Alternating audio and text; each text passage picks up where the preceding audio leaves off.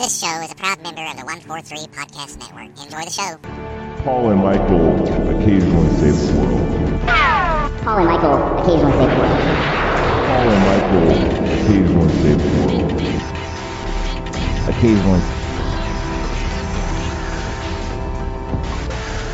Hey Sparky, do you know what day it is today? It's uh, Saturday.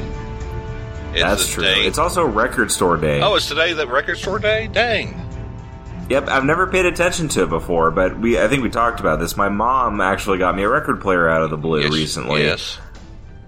One of those kind of uh, you know, uh, less expensive little suitcase type of deals, but it works. Like I have a working record player and that's pretty cool because I haven't had that in quite a while. And I already know using it just a little bit that it'll be nice someday to get a nice one, but I also got to see that I'm really going to use it first. So this is great to do that with. But so today I busted it out. I was home with, uh, my, my son was sick. My wife went out to do Easter shopping. And while I was preparing myself some lunch and preparing him no lunch because he didn't want to eat, uh, I decided I'm going to bust out this, uh, this record player. And I had, so I, I bought my first record, a Johnny Cash record. Yep.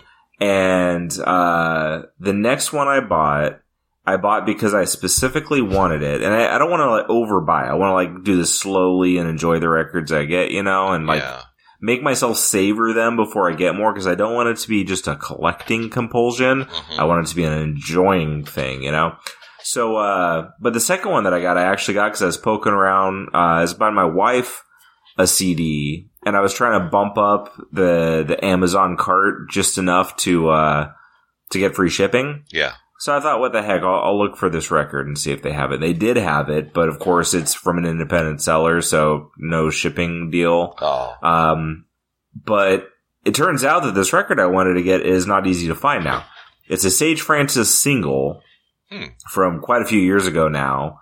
And this copy was like 13 bucks. The, the few others I found were significantly more expensive and there's not many available.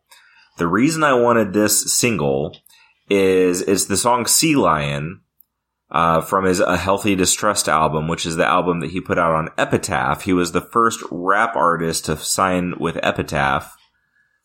And, uh, this single has the, the regular version of the song, but it also has an extended version that has Saul Williams doing a verse on it. And that is the only way to hear this is on the record. Oh, it's really? never been released in a compilation or anything digitally. So, uh, yeah, I, it, it's a great song. I love Saul Williams also. Uh, but what's great about the song, not so Sage Francis, Saul Williams on this extended version. It's produced by Alias, who is one of my favorite, uh, underground hip hop producers. Like all of Sage Francis's stuff, uh, that's produced by Alias is some of the best. And that goes for some other, other artists as well. But what's really cool with this song is, uh, guess who sings the hook? I have no idea. And this is actually how I discovered this artist. The hook is sung by Bonnie Prince Billy. Oh, really? Oh, okay. Yeah. Yeah, yeah. Because one of the first times we started talking about like music and stuff, uh, there was a, a a- song that Bonnie Prince Billy had been on. Yeah, it's- it's this song. It's the only one he's right, done in. right. He did it under the name Will Oldham. So when I first discovered him, I it was on this, and I was like, "Oh man, this guy! You know, his contribution was good. Like he clearly is talented." So I was checking out Will Oldham, and there's a li- I, he has a little bit of stuff released under his proper name rather than his you know Right. stage name, I guess you'd say. Yeah. Um, but his more notable stuff is released as Bonnie Prince Billy. So I didn't know that right off the bat. And I mean, this was back in the days when the internet is not what it, what it is now. So you couldn't look at your phone and say, Hey Siri, who the hell is Will Oldham? And Right. find out, you know? Yeah, yeah. but, uh, yeah, so anyways, I, I busted that record out today. It was pretty dirty. It turned out that the reason the copy was so cheap is it was actually a copy that was used at a radio station. Oh, so got Um, lots of play probably. exactly lots of play, but it was it was dusty and you know whatever. So the other day I popped into Bull Moose Music and I picked up they have these little kits for cleaning records, and so I got it and I cleaned it and it looked a lot nicer. But then I went to play it and it was just skipping like crazy, really bad. So I was I was kind of disappointed. I was like, oh man. But I'm, I'm looking at the record. It's not scratched up. So I'm thinking in my head, you know what? I wonder if it's actually the cleaner that I used settled into the groove hmm and it's given just enough resistance so that I had a little, uh, oh yeah, I remember this from a decade ago? Because it's been a long time since I've used a record player, Oh, but yeah. you, you throw a quarter on the, uh, you know, the, the head of the arm of the record player above the needle, gives that a little bit extra weight you need. Oh, That's all it took. So I did that and it kind of, you could see as the record was going that it was working up some stuff out of the grooves, some dust and whatever. yeah. Uh, but yeah, it worked. So I was able to listen to that. It was quite pleasant. And, uh, I have gotten one other record since then. And, uh, I got this one because not only is it, um, a group that I particularly like, but it was down to 75% off at, uh, at Bull Moose. So, you know, a new record and it was only like seven something. It was less than eight bucks before tax. Uh, but it was the Eels. It was Shootenanny, uh, one of their albums that I, I particularly like. So I grabbed that. I haven't listened to that one yet, but that is the beginning of my record collection is now Johnny Cash, Sage Francis, and Eels. Oh yeah. I can I can be happy with any of those. Vinyl is expensive, that man. I was listening to a podcast. It's funny uh, you bring it up because I was listening to a podcast, uh, the Marc Maron pod, the WTF podcast. Marc Maron does where he interviews lots of people. He had a guy named I don't know if it's going to be familiar to us. His name is T Bone Pickens. I know who he is. I don't know. Yeah, he did. He Must does a lot of. that, he does a lot of. Uh, he's a producer. He's mostly known for producing. He does his own independent. He has an album coming out, and actually a trilogy of albums he's been working on. And uh, you know, he works a lot with the Coen brothers. Uh, he does that. He does. He did the soundtracks for I think all three of the True Detective film uh, uh, HBO series, and uh, a lot more work. Um, really interesting interview really, really interesting interview. Smart guy. I learned a lot from it. But one of the things they got into is like Marc Maron's got into collecting vinyl and he's got like a big setup and T-Bone Pickens was talking about, they had this long discussion about how much better the audio quality is. And do you, can you, can you perceive a vast difference with your record player you have when you're listening to it? So- or is it just not a good enough? Cause like I have a little record player, but it's not that great of one. So I can't really, the sound system is not that good. Yeah, so I mean that that's the thing too is there, there's so many details to how you listen to music, and the the where and the when are a big impact on how anybody listens to music. So I think that um, you know for people who are like real, for lack of a better term, I think it's kind of a silly term, but audiophiles. You know, uh, the people who are really really into it for uh, you know more than just listening to music or collecting purposes. Like, of course, they're going to be able to say this is the best and this is why. Um, but for you or me, it, it depends a lot more on how we listen to it. True. Um, so my record player is cheap. So I mean, it definitely is. And I like when I was listening to it today, I was playing it off of the speakers that are built in, which are not the best speakers. It does have, uh, an auxiliary out jack, so I can plug it into better speakers, but um, I haven't done that. It has a headphone jack too, so like I have a couple of Bluetooth speakers around, but they have you know the headphone cable also um, that I could plug in. So if I want to sound a little better, I could do it that way.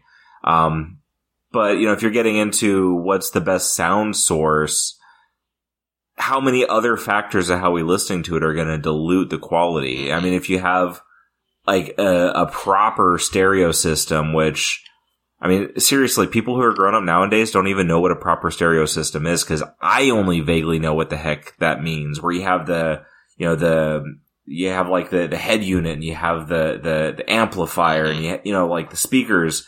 Like, I've never myself owned something like that. My parents had that crap because that's all that there was at a time. you Yeah, know? I mean, that's what you had to have. I remember it as being something archaic, but that's the stuff that probably has the best sound quality, right? Yeah. You get good speakers, good blah blah blah, all this different stuff. It all matters. Uh, but I mean, if you're just listening on headphones or on, you know, whatever other kind of speakers or whatever, like that's all going to have an effect too. Everything does. So yeah. I've thought about that a lot. I mean, as far as just you get down to the core, what provides the best quality sound, I, I completely believe when they say it's it's records because the people who are saying that know what they're talking about. So I don't doubt that. So all other things being equal, that would be better sound quality. Now, for me, the whole reason that I'm interested in slowly getting records again is less about sound quality because it's not like I can go out and buy all the music I want that way. Right. And it's more about slowing down and stopping and engaging with what I'm doing in a more direct way. Um, so when I'm listening to an album, like today, when I was listening to what I was doing, I mean, I was cooking too, but it wasn't, I was listening to music while playing a video game or while driving or while doing anything else like that. Like the pri- the primary thing I was doing was listening to the music and I could do that while cooking without it taking away from it because I wasn't doing any complicated cooking. I was just doing, you know, run of the mill type of stuff. So there's just so many factors. I, I think it really depends on, um, really what you're looking to get out of it. And I think that's, that's what we lose so much nowadays because everybody is doing everything in a rush, on the run, and overlapping with something else. So I think that's the key really. Like if you want to listen to music the best rather than worrying about sound quality, worry about stopping and listening to the music so you can focus on it. And then the people who are going to worry about the sound quality are the ones who music is a much bigger focus for them. True, true. Yeah, there's we're in the the generation now where it's like easy just to make a quick playlist on digital and uh, they went. They this I learned a lot. I'm not going to bore everybody with it by trying to explain stuff I don't really understand. But they were talking about the, how the the pixelation of the music and when you're doing digital copy of something that's recorded analog and how you lose the depth of the sound and all that. But but for me, I'm, I'm yeah, I'm happy with the way I have it just to have it because most of the time it's either on my my uh my in the in my vehicle that I'm riding around in, or just headphones or something. So I'm not going to be able to.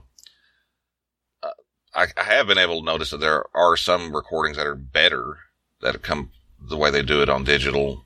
Uh, I think it has to do with when it was done, time wise, and and Yeah. coded. But uh, one of the uh, you're talking about the cost of vinyl. One of uh one of my favorite artists, he put a memoir out. His name is Jeff Tweedy. He's from the band Wilco.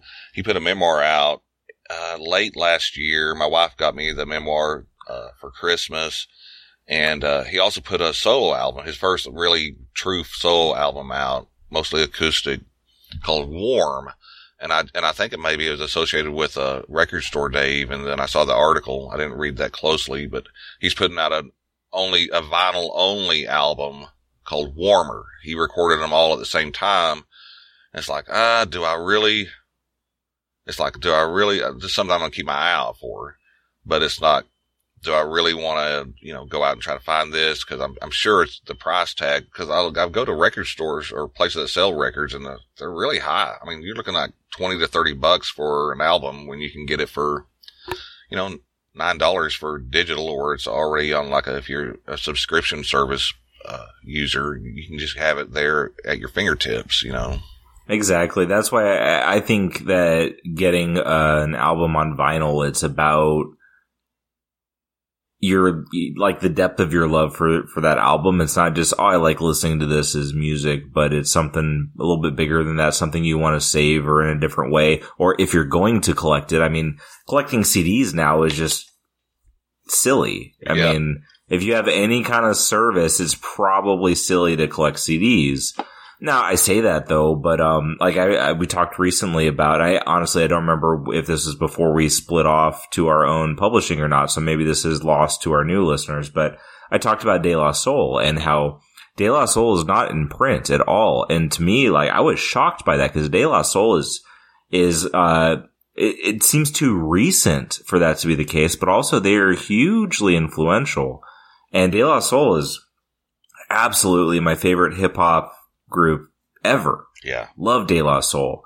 And uh, so I was very disappointed to realize that. And then, you know, I started Googling around and digging into it and I learned about like the, the disputes with Tommy Boy and stuff like that. Um, so I was kind of shocked because I, the, the whole reason I didn't listen to De La Soul for a long time and I kept on wanting to, that's the one thing is like I had this yearning to listen to De La Soul, but uh, iTunes is like dead to me because the program sucks. It runs like crap on your computer. Um, and that's the only way to get stuff from A to B. And then I go to hook my phone up to it and it won't recognize my phone. So that pisses me off. Mhm. So I finally, my wife actually still has an iPod. So I borrowed her iPod and put De La Soul on and then it stopped working for me. It turned Oh. out I was just being stupid, but still. Um, so I had a few glorious days of listening to De La Soul. I was like, man, I missed this tremendously. So for me, it, I know I can't find it right now. And even if I could, it would be crazy expensive. Mhm. Um, but I would love to get De La Soul's first four albums on vinyl. And at some point, they'll settle up stuff with Tommy Boy and they'll probably reissue those and I will snap them up as soon as I can find them because I won't want to miss the opportunity. Oh heck yeah. And that's, I, I absolutely like De La Soul just is, uh, as great as so many other, you know, groups or artists are. Like De La Soul is the, like the transcendent group for that era of hip hop for me. And they were really the group that got me to go from listening to the current music that got me into hip hop to begin with, the underground hip hop stuff and got me listening to anything older. Mhm. You know, I mean, Yeah. they were like, you know, late eighties through like mid nineties was, was like their best era for me. Yes. Um, but uh, they were the ones that bridged that gap for me. You know, just like in comics, X Men bridged that gap for me to go, back to reading older comic books because I just couldn't stand them before that, Right.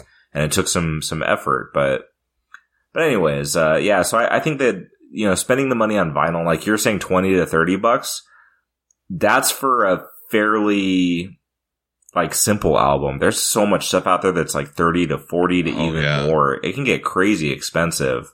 Yeah. Um, but I think it's really about taking your time and getting the thing that you're really going to savor. Not just like, oh yeah, I like that album, so I'll buy it. Like I, I've been out looking around. Bull Moose will have uh, records for like, you know, 25, 50, 75% off sometimes. And I look through them and I'll be like, oh look, it's Ghostface Killah. I've, I, I like, I, I love Wu Tang Enter the 36 Chambers, but I very little listen to anything else by them. Some here and there. So like I've had some exposure to it, but I just can't engage with it quite the same as I did with that album. So it's easy to be like, oh yeah, that would be a good record to get. Ghostface Killah is influential, hmm but it's, it's not right. You know, it would be me spending money to spend money at that point. Like I got the Eels because And which I which love- album did you get? Shootenanny. Okay. Yeah. And, uh, you know, I love the Eels. The Eels was actually a group that my wife got me into when we started dating that kind of expanded my exposure to rock music because when I got into underground hip hop, I realized, but before I got into underground hip hop, I got really into punk and ska to an extent, like as a kind of high school, a little bit out of high school age. But I pretty quickly tapped out on the stuff that I thought was too good and I was digging for other stuff and wasn't really finding it. And then when I discovered underground hip hop, it was just like opening the floodgates of, of my love for music because I found so many things that I love so much more. So I never really got into rock music and I still like, I know that rock music isn't my number one attraction in general, but she exposed me to, to the Eels. Um, she also exposed me to Radiohead, which Radiohead's a group that I, I like because I know that I should like them so I can sit there and figure out why I should like them, you know, and then once I do, I, I'm like, okay, yes, that's good, but it's work to listen to in a way. Not in a bad way necessarily, but, uh, but Eels, like I just, there's something about the songwriting and style of Mark Oliver Everett that is, uh, something else. And what's interesting to me about the Eels too is, um, he's the only core part of the, of the group. Yeah. Everybody else is coming and going. It's like him performing with other musicians essentially. So it's, it's basically him. You know, he is Mr. E. Um, Yeah. and we so my, my wife loved them and then we started you know we started dating she got me listening to them some and then she showed me a song that is still like the song that is you know like the song of us falling in love and that's um um fresh feeling from the Yeah, album souljacker and uh then one year for valentine's day uh they were actually having a concert. Um, I I really should say he Mark Oliver Everett was having a concert down in Hollywood, and I got us tickets, and uh, it was all kind of a funny circumstance too. Um, she was unavailable to work on the day that Valentine's Day ended up being, but her manager ended up scheduling her to work to open, even though she was unavailable, just because other people asked for it off. And it's like we had made plans. There was no reason for her to ask for it off. She was unavailable. So it's kind of like, you know, what the hell is wrong with you? So she ended up working the shift and she was tired because of that. So that kind of put a little bit of a damper on stuff. But the, the concert was really interesting because they actually started out by showing a documentary about Mark Oliver Everett's dad, who was the physicist who created the theory of parallel universes. Yeah. And so it was about him and his relationship with his dad growing up that was you know, basically non-existent. Uh, but the, the show was just awesome. He's telling stories and he'd perform a song. A lot of it was just like him doing it solo. And then he'd have another musician come out and they would, you know, play the drums or something. And then they would switch around. So like they were bouncing around between instruments. I don't think he ever performed with more than one other musician, um, for any of the songs. But anyway, so going off on a, a tangent there, but, uh, Yeah. so that's why, you know, getting a, an Eels record up to a certain point is something that for me, that's a more special record. And that's, you know, even though it, Yeah. may not be my favorite Eels record. It has personal It's- value to you. Uh, Exactly, You know, yeah. more so than just collecting it because it's something you, it, it has actual connection to something in your past. And, uh, yeah, that's, see, that's special about it. That's, that's, you don't want to go off the deep end and just start buying every album that comes out that has no meaning to you just because you want to have it. Kind of like we, what we've talked about with everything we, we, cause I'm, I'm obsessive like that. I can do the same thing when it comes to books or CDs or music or comics or whatever. I, I can jump off the deep end, but my first introduction to Mark Oliver Everett or E or Mr. E was in some really bad, uh, really bad, uh, movie from the, uh, I guess it was the early nineties. I can't even remember the name of it. It had, uh, uh, what was the name of the song now? I just blanked. Um, it's a beautiful world.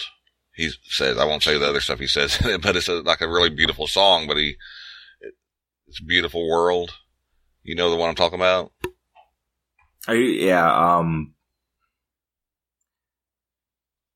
I'm trying, I'm trying to think of the movie you're talking about. Is it a, like, bad movie like it was a crappy movie? It's just like a, a teenage high school road trip movie or some kind. I can't. Was it Freddy Got Fingered? No, it wasn't that.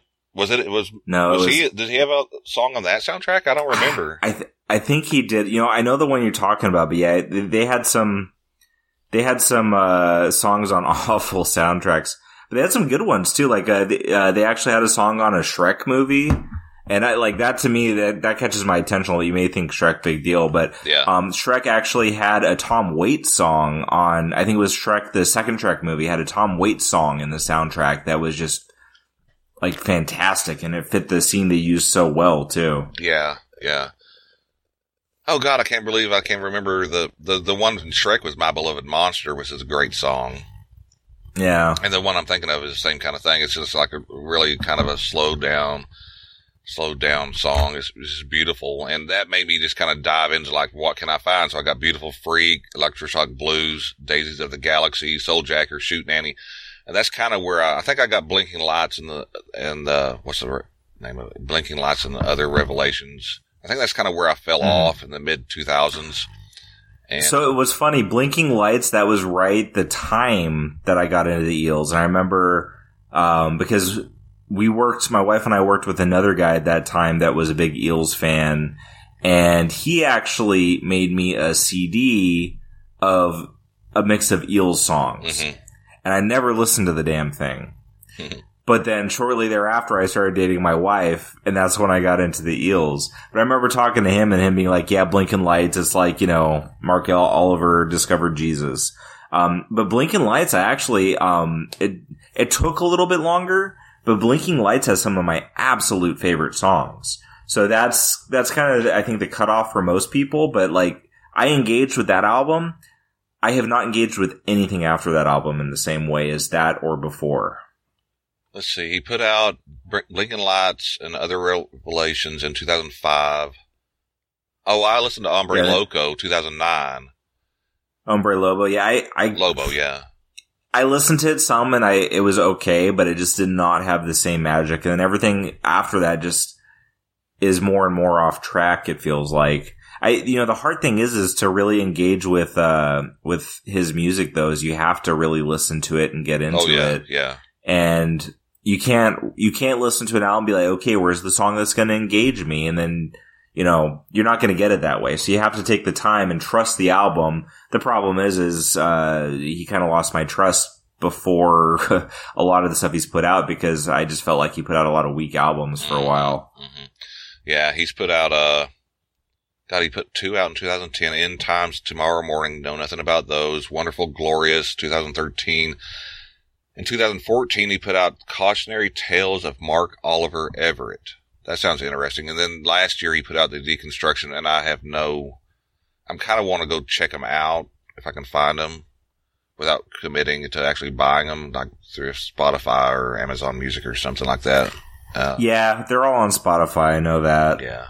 Uh, That shows you my, my fervor for the newer stuff too, is that I still haven't listened to it and it's not like it would cost me anything to listen to it. but I loved it. I loved, I was in that, it's the same time period that grabbed you that grabbed me. I, I loved what he was doing. Uh, I even had a DVD of like a live concert that he did. And he's, I think he's walking around with a cane at the time.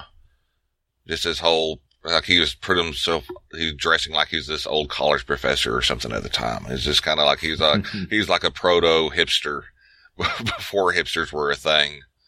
Uh, yeah. So we just went off on a long tangent about uh, eels, which I love. But uh, today's Saturday, uh, when, when we're recording this, it's the day before, and I know you're. I'm pretty sure you're not going to have any interest in this. It's the day before the release of the first episode of Game of Thrones, final season, and it's the day after the Star Wars Episode Nine title and and uh, teaser trailer was released, and uh, I have an outlet to talk with this about Dave because I made my, I came home just to make my wife watch it on TV. it, it was so exciting. But I found this little thing on, a, it happened right before uh, we were going to start recording. I was, I'd looked at Twitter and somebody had, uh, did this tweet to Mark Hamill. And it's this guy. So hold on. Let me let me pause you real quick before because I know where you're going with this. Before we get into this, because I had to look this up while we were talking.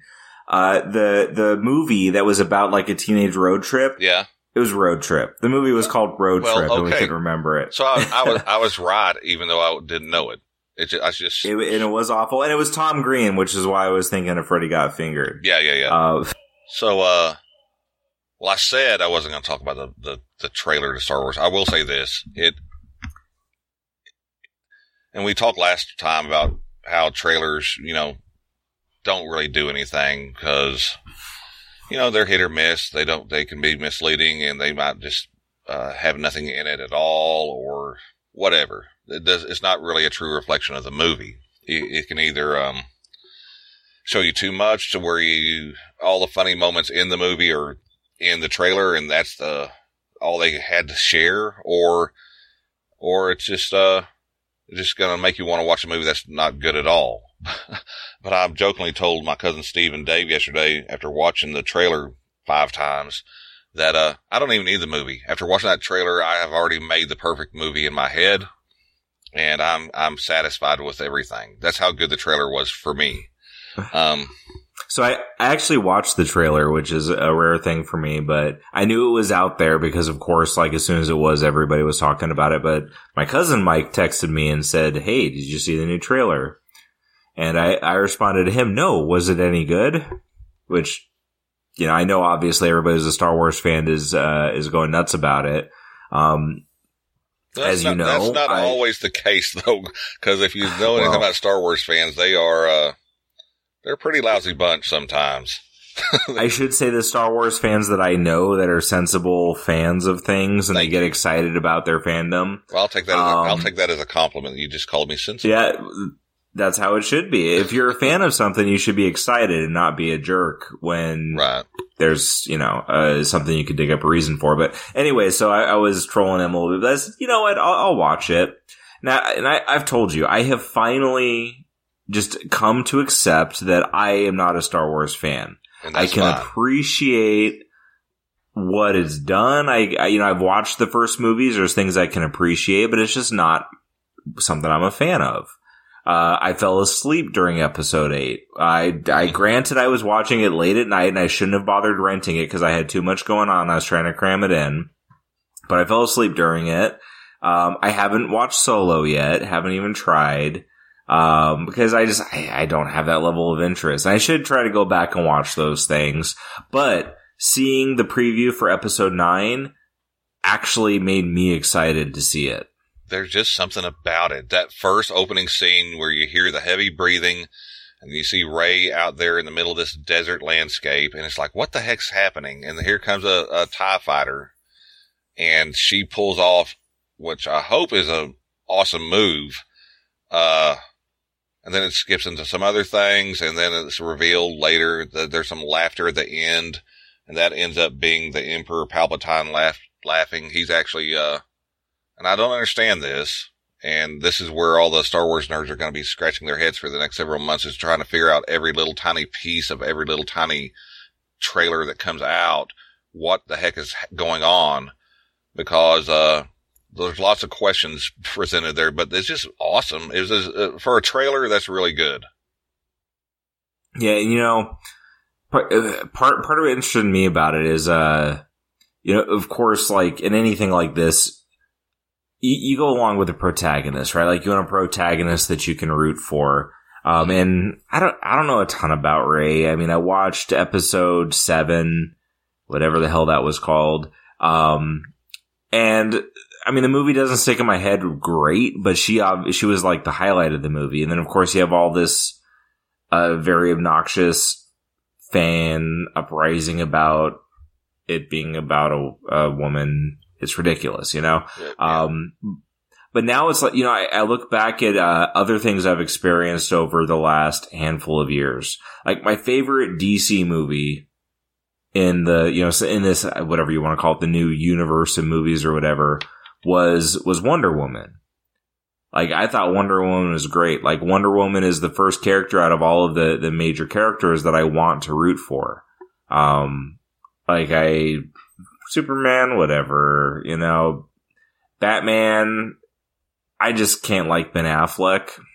Mhm. Um, it just nobody else makes me want to care about them, and I think that's what's kind of missing in the DC universe, as far as as I feel at least, is they're not making you want to like the characters. Except like Wonder Woman was the first one that's like you want to like her, Mhm. you know. And then um in the the Marvel movie universe, I've liked. I, I've at least enjoyed all the Marvel movies, and some I've liked more than others. But like, I just saw Captain Marvel, and I absolutely loved it Mhm. for a lot of reasons. And part of the reason is that I absolutely want to love Captain Marvel, the, you know, the character. I want to root for her. Yeah. Um, and that's been the case with a lot of, you know, I love a lot of the characters in the Marvel Universe movies. Um, but watching this preview, I was like, this is really, you know, pretty badass. And I like, I, I want to follow what happens with Rey now Yeah. Yeah. because I mean, before it was eh, whatever. I don't care about the the Star Wars mythos in particular or anything, but um, that what was it called? The Last Jedi or the Yeah, the Last Jedi was the Yeah. episode eight, and then the the other one is the Force Awakens. And you mentioned something about you don't know much about Rey. That's the entire driving force to me about these three movies is no one knows anything about her. There that she's like an open mystery there. She that she doesn't know her own past, which is really weird. Except she she had this feeling, this connection to the force and all that to where, and, and she's kind of an underdog in the fact that she doesn't know what she's doing or what's happening at all. She, she was just basically scrapping out a living on this planet, salvaging stuff just to get enough money to buy food. And next thing you know, she's wrapped up in all this adventure. So to me, she is the core of these three movies. And then there's a lot of other, you know, hoopla going on around her with all this other stuff. But the question of what is going to happen to her is really Yeah. the, the main line for all three movies. I think is going to. yeah, and the pre the preview sets you up to like you. It looks like she's going to reach her full potential, right? Like Oh yeah, it and that's the thing is whenever you watch any movie like action movies, you want to see the person with skill use their skill, right? It's Oh like yeah, yeah. Captain Marvel being the most recent one I've seen. You want to see Carol Danvers go full Captain Marvel, have no bounds and see what she could do. Like that is the big reward at the end of the movie. So, you know, with Star Wars, they just make you watch three movies over the course of three years to finally get the payoff, I guess. I don't know. That's pretty much But, uh, it. That's pretty much it because, yeah, because she's she's not re- she's like starting to the first two movies. She's just kind of discovering what the heck she's capable of. I'm pretty sure this last one she's gonna you're gonna get the payoff of of of the patience for people watching to see what it is she can accomplish. But uh, the the funny thing is that the, maybe even bring it up really was like I said, I opened up Twitter and I saw this thing that some guy sent a message to a, or a tweet directed to Mark Hamill said, do you want to take care of this guy? And I was like, well, what the heck's this? And the guy's name, he did a thread and I had to, I had to read it because it's addictive and it might not be funny to anybody else, but I'm to, I'm to kind of share it with you. Um, the guy, his tag name or whatever you call it is Mr. Plenty. I'm not to give his actual, uh, his at thing. And he said, never seen Star Wars. None of them. Never will. And then there's quotation marks of somebody saying to him, Oh my God, you're missing out. And he says, maybe you're missing out on being a multimillionaire. Keep your movie. And then below that, there's a picture of this guy standing next to a Bentley. Next tweet, not your car, he says. And so I guess somebody said that to me. He said, it has my nameplate. It has my last name, Tate, T8 on the number plate. Too much Star Wars makes you dumb. He didn't stop there. Guys, I have more cars that I can stand next to. If you want to learn how to make money online in between watching Dork Wars, go to, I'm not going to promote his website. Then he goes on. Everyone who's ever watched Star Wars in human history is absolutely dirt poor. No exceptions. Only I can save you. I teach you how to make money online here. And again, I'm not going to promote him. Then he has pictures of him with women. He's on a boat. Then there's some other lady at a desk and then him on a, another boat. Then he said, uh, even watching a Star Wars trailer may leave you homeless on the street with AIDS. Well, that's harsh. I hadn't read that far. Only I have the path to absolute financial freedom. Do not follow the Jedi. And then there's a picture of Jesus at the bottom. And, uh, then he goes, women hate you. They hate you because you watch Star Wars. I can correct this. My PhD program teaches you how to get unlimited women. Read the reviews yourself with another link. Uh, has a girl ever tattooed, t- tattooed her name on you? No, it's because you watch Star Wars. Luckily, I teach you the secrets to the female mind. Not only how to get them, but how to make them do anything you say. And then it go, I'm not going to even go any farther because he just, he's talking about how he can help you make piles of money. It makes me think of the commercials with the guy that like, I can make you rich if you just follow my program and you can have this big boat. And he just keeps going on. Oh God, it's like 20 tweets. that cracked me up. And I'm, every day Yeah. millions of dollars should be deposited into your bank account. They never make it because you've watched Star Wars. I told you before, I wanted to show you the ultimate in Star Wars hate. This is the best example of, uh, Star Wars hate I've ever seen. And I don't know if this is a joke. I think he's serious because he keeps posting a link and I think he just wants your money. Yeah, no, he's he's not serious. He's he's trolling a big group of fans for attention because I I don't know. Like I'm guessing what'll what'll happen is people get angry, they respond, they retweet because they want to show other people how stupid this is. Mm-hmm. He builds up all these you know retweets and stuff like that. Whatever he sp- spreads his tentacles out and then can use it in other ways. I don't know. That's that's just uh I don't know. That's that's kind of hilarious and disgusting at the same time. It, it really is because, uh, I'm not even joking. I'm just scrolling down and I think it hit like 40 or more, 40 or more tweets of the same, in the same vein. And he's promoting this, uh, this website It's a. I'm not going to click on it. He's like selling. It's a 24 hour sale on secret video courses on how to make lots of money. Yeah, I bet you. I bet you click on that website and you get a virus, and then he gets all your info. Oh yeah, That, sure. that sounds like all he's trying to do. yeah. My wife uh, clicked on something earlier. Uh, was it today or yesterday?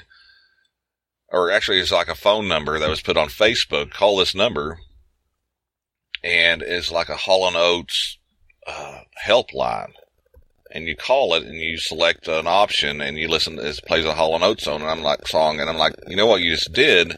You just gave your phone number to some people that are going to start robocalling you like crazy. yeah, it's fun stuff. That But that at was least you got to listen to Hall and Oates song. well, yeah, you can't go wrong there, I guess.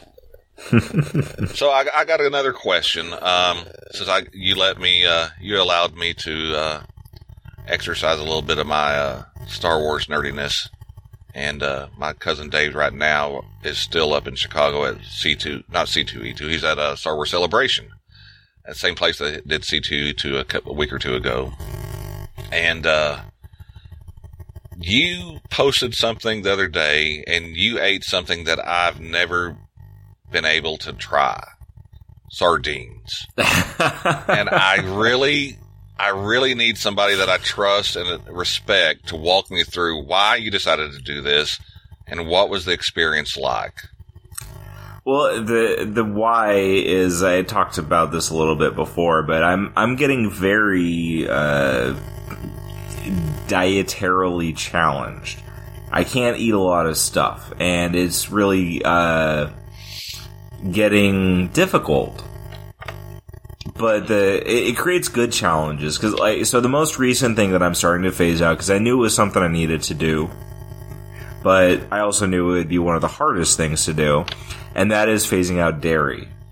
Because I'm pretty positive dairy's a, a, a more severe problem for me than just it's not just lactose intolerance or something like that. And I'm seeing the results since I've been f- phasing it out. I've uh, I've dropped down almost another ten pounds without trying. Really?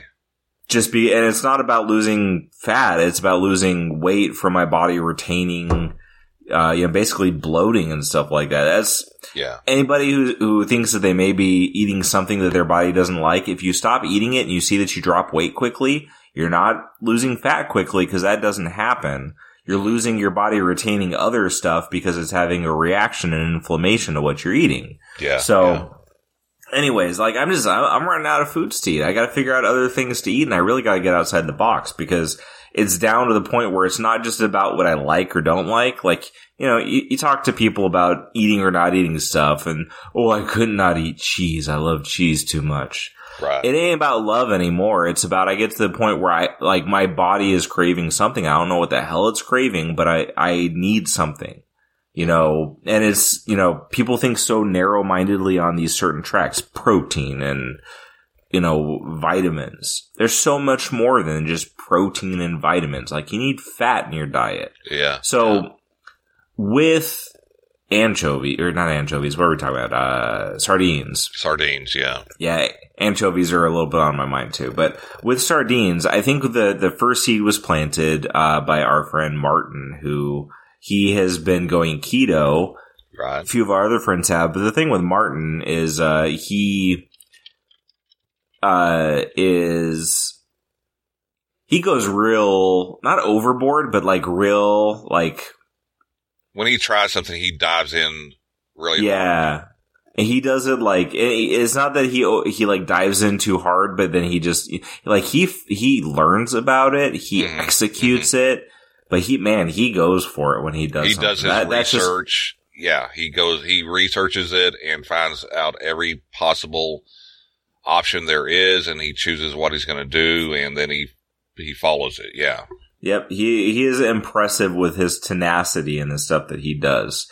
Um, so anyway, so he he had tweeted something about sardines at some point. So I was considering it, and then what happened is my wife and I were in Trader Joe's one day, and we hadn't been in there in a while, and we're shopping around. And for me, I hadn't been in Trader Joe's since I've had to drastically change my diets. Now I'm looking at I can't eat gluten. That's the easy part. That's so easy. Uh, compared to I can't eat onion, I can't eat garlic, I can't eat dairy, um, let alone some other stuff. Like you, it, it's so easy to not eat gluten, but then you try to go and look for something that, that, that's something you want that tastes good and it can't have garlic powder or onion powder in it. Yeah. And guess what? If it says spices, you can't have it Yeah. because spices include the stuff that I can't have Oh. and almost everything has that on there. Um, so I'm looking around, and uh, and then my wife mentions tuna, so I go grab a couple cans of tuna, and right there, right there are the sardines. And I look at the sardines, I'm like, you bastards, and Yeah. uh, I, I grab one of those cans of sardines. I'm like, okay, I'm just gonna buy one. So I buy it, I take it home, and I'm like, I'm, I'm looking on my phone. One of the things that terrifies me is that I'm going to open this can of sardines and there's going to be fish eyes looking up at me. I'm like, I don't know if I can handle that, right? So, so I'm looking and I'm, I'm Googling, you know, how do you eat sardines? And, you know, I ask Martin how he does. He says he just throws them on salads. So I'm like, okay, well, it can't be too bad, right? So, uh, one day I'm, I'm going to work and, um, I was bad and didn't pack my lunch ahead of time. So in the morning, I'm just trying to throw crap in my lunch bag. And, um, I don't have any of those. You, you can buy those packs of tuna at the store where you just tear it open, right? Yeah. Well, I, I don't have any of those. So, uh, and I didn't prepare a can of tuna, which just means opening it and draining it. But that's, it doesn't take a second to do that. It takes a couple minutes to do that. And I literally just got to walk out the door. So I look at the can of sardines. I say, what the hell? And I throw it in my bag and I go to work. And, uh, this day at work, I have training to do, uh, on the computer. So I'm like, okay, getting ready for my training is right around lunchtime. So I get all my stuff and I get out the can of sardines and I have it sitting there and it's still sealed. And I'm just looking at it. I'm like, I don't, I don't know if I can do this. I don't know if I can do this. I'm just, I'm really anxious about this. And I peel it open, you know, and you know what sardine cans are like. Everybody's seen on, Yeah, on the cartoons. yeah. You like, you turn that key and it peels it open, right? Right. So I turn that key and I peel it open. So I look at it and oh my God, there's whole freaking fish in there. Right. Yeah. Oh my God. That's the thing. That's the thing to me. Always has been. That's it. So I'm I'm I'm I'm looking at it. I'm like, ah, okay, I can mind over manner this, right? Like I, I'm I'm very mind over manner. Uh, my I can't even talk. Mind over matter, right? hmm Um, you know, like I was actually just talking about this with my wife tonight.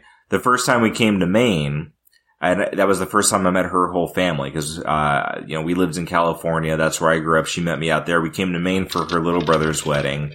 I'm meeting her whole family.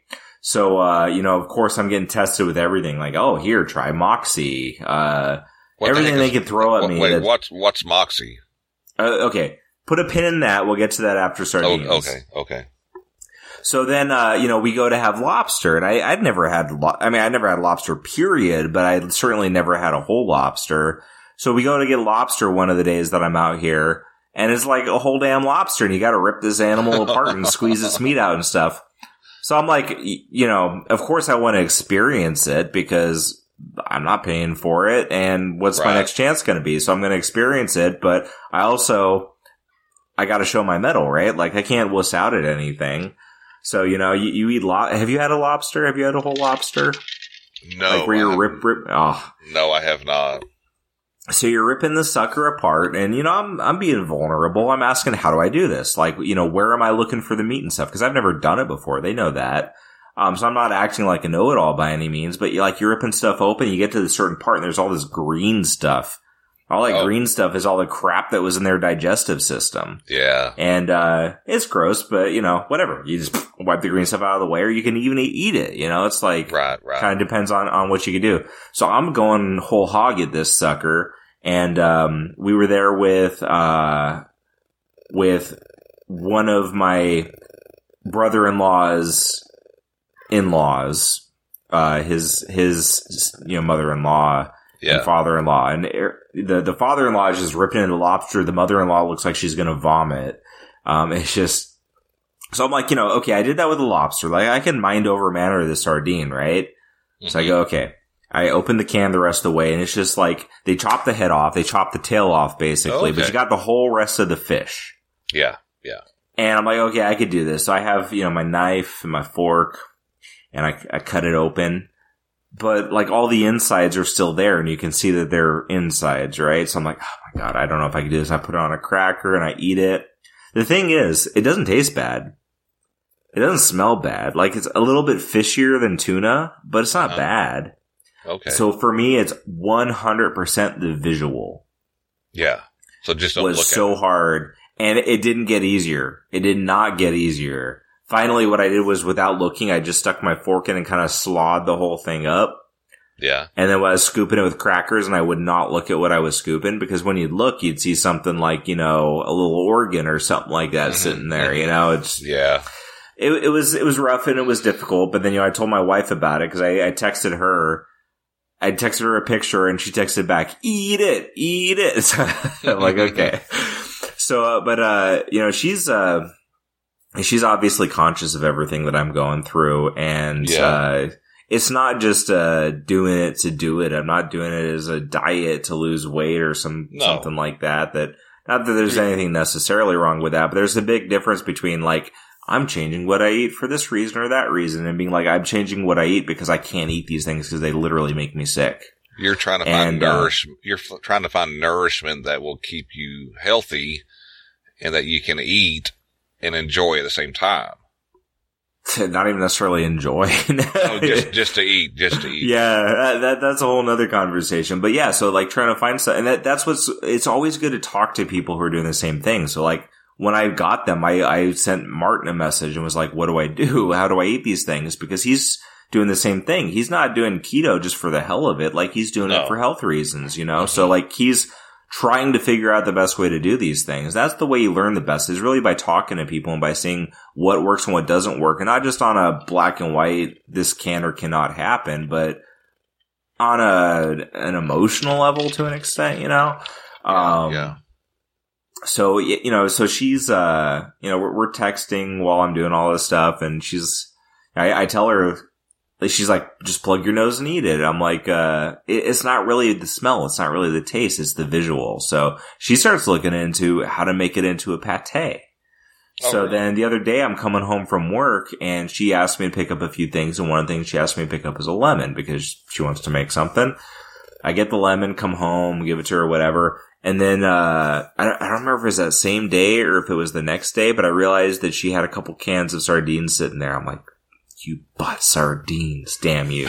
and I know it's cause she, she wants to make the, the pate, but the thing is, like, I know when she makes that, I'll be able to eat it. But so today we were talking about it and, uh, like sardines have like no mercury in them, which is a concern Yeah. with eating fish because they they feed like just off of I forget what she told me like plankton or something like that. So they're not getting all that mercury. Um, so that's one of the pluses, but you get a lot of other benefits that aren't necessarily in other fish. So there's a lot more health benefits to eating sardines potentially. Cause I, I realized, uh, you know, I looked at the can, I was like, oh, 17 grams of protein. There's a lot of protein in the sardines. Of course, I know they have omega-3 fatty acids and that's important. Yeah. And I'm definitely recognizing in myself as I eliminate all these things from what I can eat and I'm trying to replace them that getting fat in your diet is very important. right. So I'm like, okay, this is a good source of that. Then I look at, at, a, at a packet of tuna. I'm like, well, this has 17 grams of protein. Like, why should I even try with the sardines? But then she kept on pushing me. It was like, you know, well, it's more than just that. So, uh, it's, it's really good. I gotta say it's a blessing to have a, a spouse that, um, you know, is looking out for more than just, uh, the basic things and, you know, is looking how to help you find things that maybe you might even be reluctant to, uh, to try or to do because it's, it will be helpful for you. Um, but you know, with all that, like I'm struggling through all this stuff and I gotta say, I miss cheese right now. And cheese was kind of one of my go. That's why I delayed getting off of dairy for a while, is because cheese was one of my go to when I needed something that would satisfy that need for fat, but also like the the flavor, you know, the need for flavor, and um, taking that away is definitely a little bit harder than some other things. But on top of that, if I'm not having dairy, there's not much candy I can eat now. So all the candy that I liked, I can't have anymore. So, you know, the things that were the kind of vices or the, you know, comfort things are gone. That's, uh, makes it kind of difficult. But um, you know, getting the other foods in there that replace the the cravings and satisfy the needs makes a big difference. Um, but then it's just like it's crazy to me that I'm not doing anything special. It's not like I'm eating less food. I'm eating.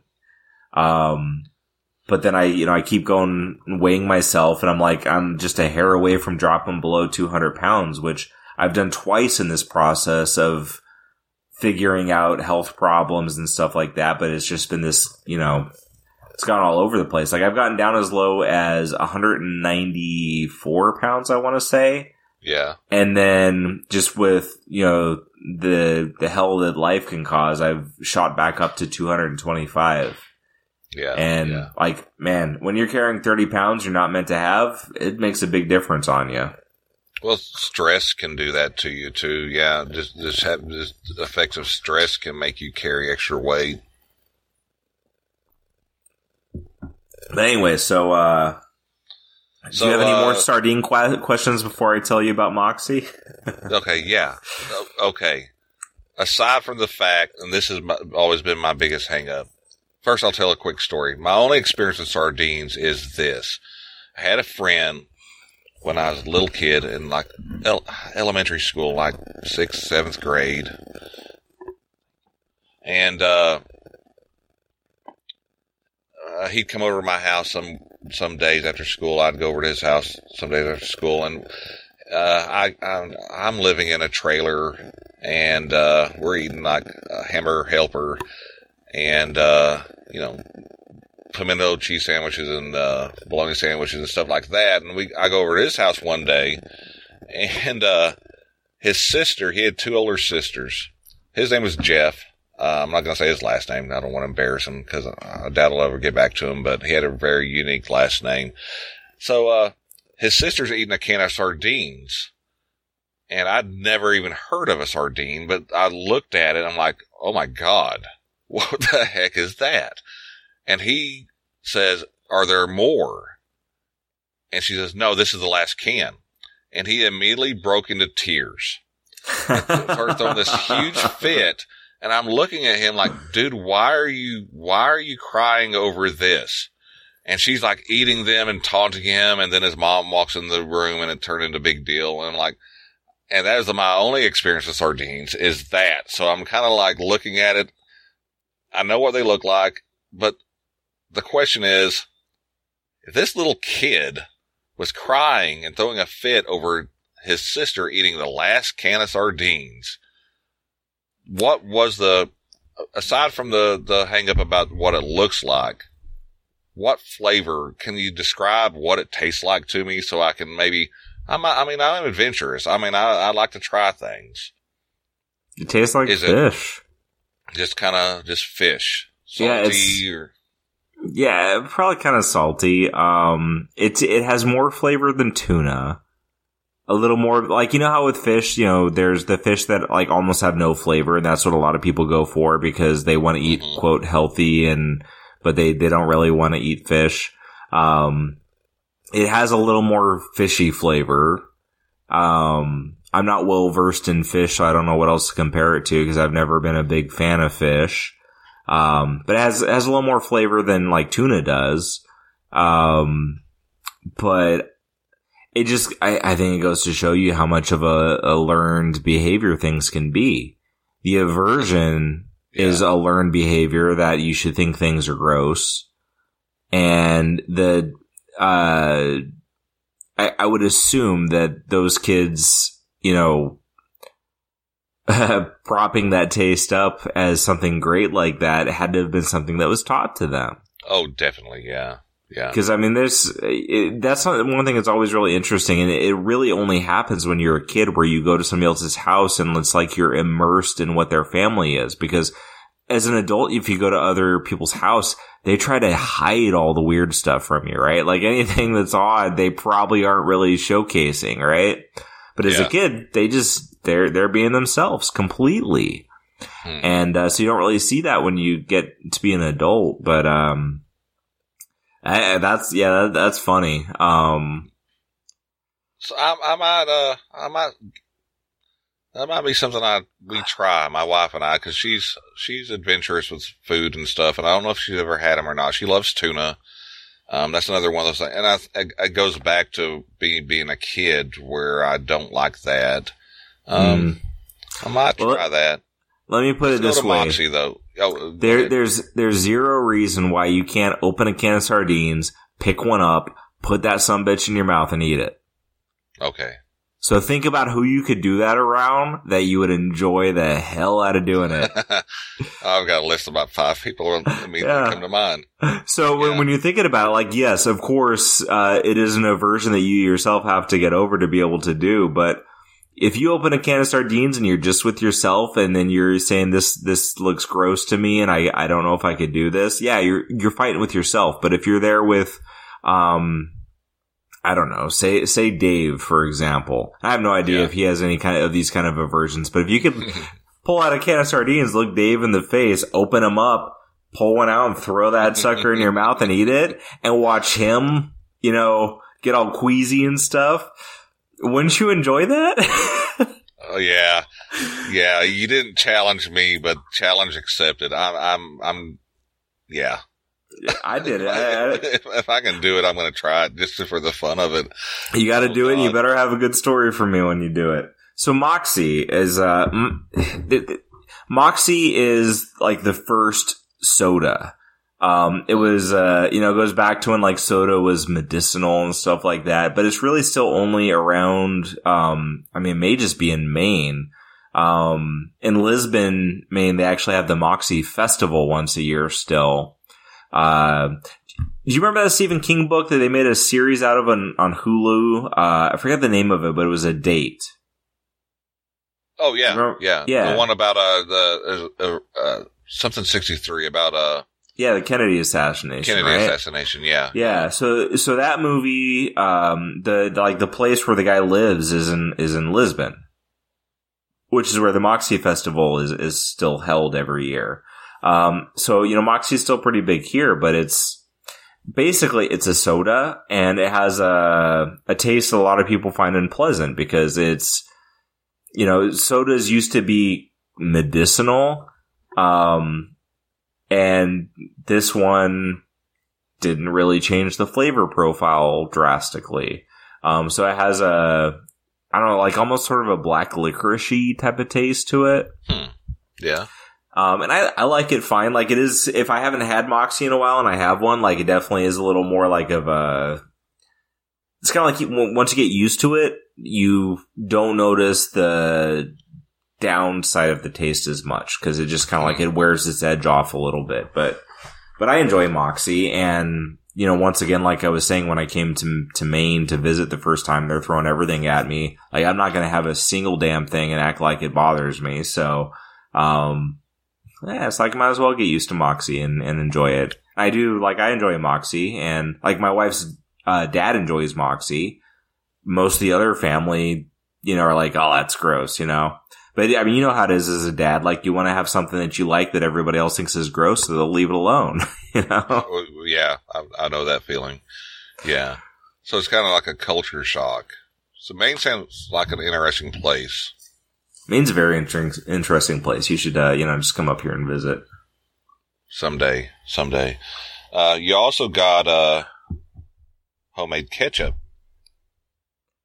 Yeah, I, I didn't get the recipe for this, so I uh, I had tweeted about this, and he told me that I needed to talk about it on the podcast. So I talked last time about the egg drop soup, which is pretty simple and really good. I've had it a couple of times since. There's actually uh, a day the other day that um, my wife wanted to get something out for a treat, but she wanted to do something different. Like we always keep doing the same things, and um, you know, like for me because I go to work coming home and just being able to be home is different from having to go to work. So it's like I have more of that variety. But with my wife being a stay at home mom, it's very hard because it's hard to get different when you're in that position. So one day she wanted something different and we are talking about different things that we could go do. We were talking about, know, I mean, we're in Maine, so there's a lot of great places to go, but I was like, we could do this or that. But it's like ultimately she wasn't feeling great. She wasn't up to a big trip to, you know, somewhere that would take physical exertion. So we ended up just going, uh, going out for a bit to a couple of places. Nothing crazy. We, we went to a, like a natural food store around here and went to the grocery store. And then, but she wanted to get, um, Chinese food. And I, I can't really eat Chinese food anymore because I can't have any sauces. Um, so when we get Chinese food, I have to get, um, like steamed chicken and rice and, uh, I'm sorry, steamed chicken and broccoli. And let me tell you that the broccoli is by far the best tasting thing in that dish. Uh, it just, yeah, it's, there's no flavor to it. It's steamed. You know, it's, the chicken tastes like nothing. Um, so Chinese food isn't at all a treat for me. But that's a dish that is still going to be, you know, filling and healthy and all that kind of stuff. So, but the good thing is, is uh, you know, she figured out this egg drop soup recipe. So we came home from getting it and I made the egg drop soup for myself. And so that added the, you know, kind of the spark to the meal where it's like, okay, this other stuff is healthy, but it goes well with the egg drop soup. Um, so anyways, like that was just kind of groundbreaking for me. But before that, you know, in realizing certain things I, were a problem that I couldn't have, you know, in the case of ketchup, it's specifically onion powder. I can't have onion. Um, so I can't have store bought ketchup. And one day on her own, like I didn't ask her anything, but she found a recipe for homemade ketchup that didn't have that. And she made me ketchup. And it's really good. It's, um, probably a little bit more vinegary than store bought ketchup Yeah. because it's missing some of the, the crap ingredients they put in there, you know? Um, but it's, it's really good. So like one thing I've been doing, been doing lately, like now that I've eliminated dairy so I can't have cheese or, you know, anything like that to spark stuff up is, uh, I'll get frozen french fries, but ones that don't have any extra stuff added to them. Just, just potato and, it's pretty much like potato and salt, you know? Right. Um, so I'll, I'll cook those up, and then I'll have it with some of the ketchup that she made me, and it's really good. Like I said, the ketchup's a little bit more vinegary, so it actually has a little bit more flavor to it than just the store bought stuff that's more homogenized and you know boring. Um, but yeah, it's basically it's uh, she gets tomato. I think it's tomato paste because tomato paste has nothing added to it. It's just tomato paste. yeah. Yeah. Um, so it's tomato paste and some white vinegar and, you know, a couple other ingredients. Then you got to kind of slowly simmer it to get it to the right consistency. That's all there is to it, really. Um, anybody who wants to try it, you can just Google recipes for homemade ketchup. Not hard to find. But for me, it's it was just all about eliminating the onion powder because I can't have it. So I eliminate that, and then it's something that I can have. And you know, when when you're limited on flavor, that's uh, anything that you can have that'll add flavor is a good thing. So I definitely enjoy it, and it. I think it's good for like three months, something like that. Like the batch Really? she just made me is good till July. So I'll kind of eat it slowly because I uh, I don't want you know her to have to make it for me all the time to the point where it becomes bothersome to where she doesn't want to. It's like this last time when I used up what she had, I was like, oh yeah, I'll, I'll make some more. I came home one day and she made it, you know. Um, but yeah, it's simple and good, and uh, definitely a good replacement. Today she came home. You know, I, I had mentioned she went out Easter shopping, and she actually got me some uh, some shrimp from from the grocery store. Just you know, Yeah. uh, plain plain shrimp. Like you have like a shrimp cocktail. You know, you just dip it in cocktail sauce. So she brought me that home just for something different to eat. That is something that I can eat because there's no, none of this seasoning that I can't have and anything else. So that's pretty cool. As I so I, I grabbed it out and I grabbed out the ketchup. I was ready to have it. And then when I opened it up, I realized that there was a thing of cocktail sauce in there. So I looked at the ingredients of the cocktail sauce and realized that I can actually probably eat most cocktail sauce. Or I guess I got to look at other you know cocktail sauces ingredients. Uh, because it doesn't have onion powder or garlic powder, it has horseradish to give it that extra flavor. So, and as far as I know right now, I can eat horseradish. So I was kind of excited about that because growing up, I always loved getting shrimp and I loved dipping it in the cocktail sauce. Oh yeah. But, uh, yeah, so anyways, that's a little tangent on that. But yeah, that's the ketchup thing. So pretty simple, but, um, you know, it makes a big difference for me. That's what matters. That's what matters, man. Yeah. those little things like that that kind of enhance your appreciation to where you can uh, enjoy the things that you're doing. What else you got, Paul? Well, you know, the, the other thing we got to talk about is actually your topic that you tried to dance your way out of. And I said, nope, you brought No, it up. no, I'm not. I'm not going to dance out of it. In fact, uh, I was going to. I didn't want to. I was going to bring it up, but I didn't want to squash anything that you might have wanted to talk about. I got So, nothing in particular. Let's just dive into it, and maybe this will be our last. Because I have like two or three more things I want to talk about, but we're running past an hour now, and I might not be able to go much Yeah. longer. But the And time this limit might- is yours. I, I'm good to go as long as you're good to go. So when you got to call Okay. it, you call it, and we're good. Okay. Well, this might only this this topic might be worthless, but uh, it it, can't. My my brain kind of races sometimes. I, I get thoughts in my head, and I don't necessarily know how to articulate them. But I I, start putting things together, and I it started with I was watching this YouTube video that actually uh. What was it? Is Graham Hancock is this guy? He's a reporter, is what he is. He doesn't claim to be anything more than that, but he pretty much he's one of these guys that he's proposing that there are civilizations that actually might have existed a lot longer uh, before, and a lot of the things we consider that are only like uh, maybe four or five thousand years old, are actually longer, older than that, possibly. And I, I'm kind of skeptical about some of it. Some of it is kind of like I, I kind of agree. Uh, one of the things that's been pushed back is in like North America, uh, there was this, uh, the Clovis first idea where, uh, earliest American, well, going back to the 1930s, the idea was no, no one was living in the, the, uh, the Americas before 3000 BC, period. And then it kept, you know, we started getting advanced scientific techniques and we started learning that oh, earlier and we get carbon dating and things like that. And it's like, it gets pushed back to, uh, like 11,000, uh, years ago and stuff like that. And now we're getting sites that are like pushing it back to up to 20 or 40 or even older than that. Um, it's still in kind of, the thing is, it's kind of in its infancy, but he's being proven right a lot of times. He's got this book coming out.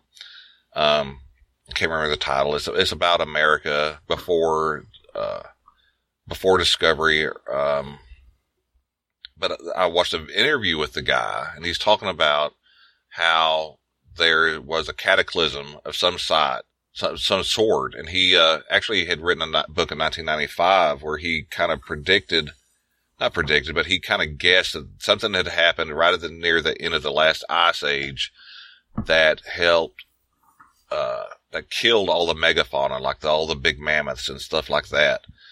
Um, and he ended up being proven later on by science that he was kind of right in guessing that there was a huge cataclysm that probably did contribute to uh, the the death of all these big game animals that uh, that early man lived on in North America.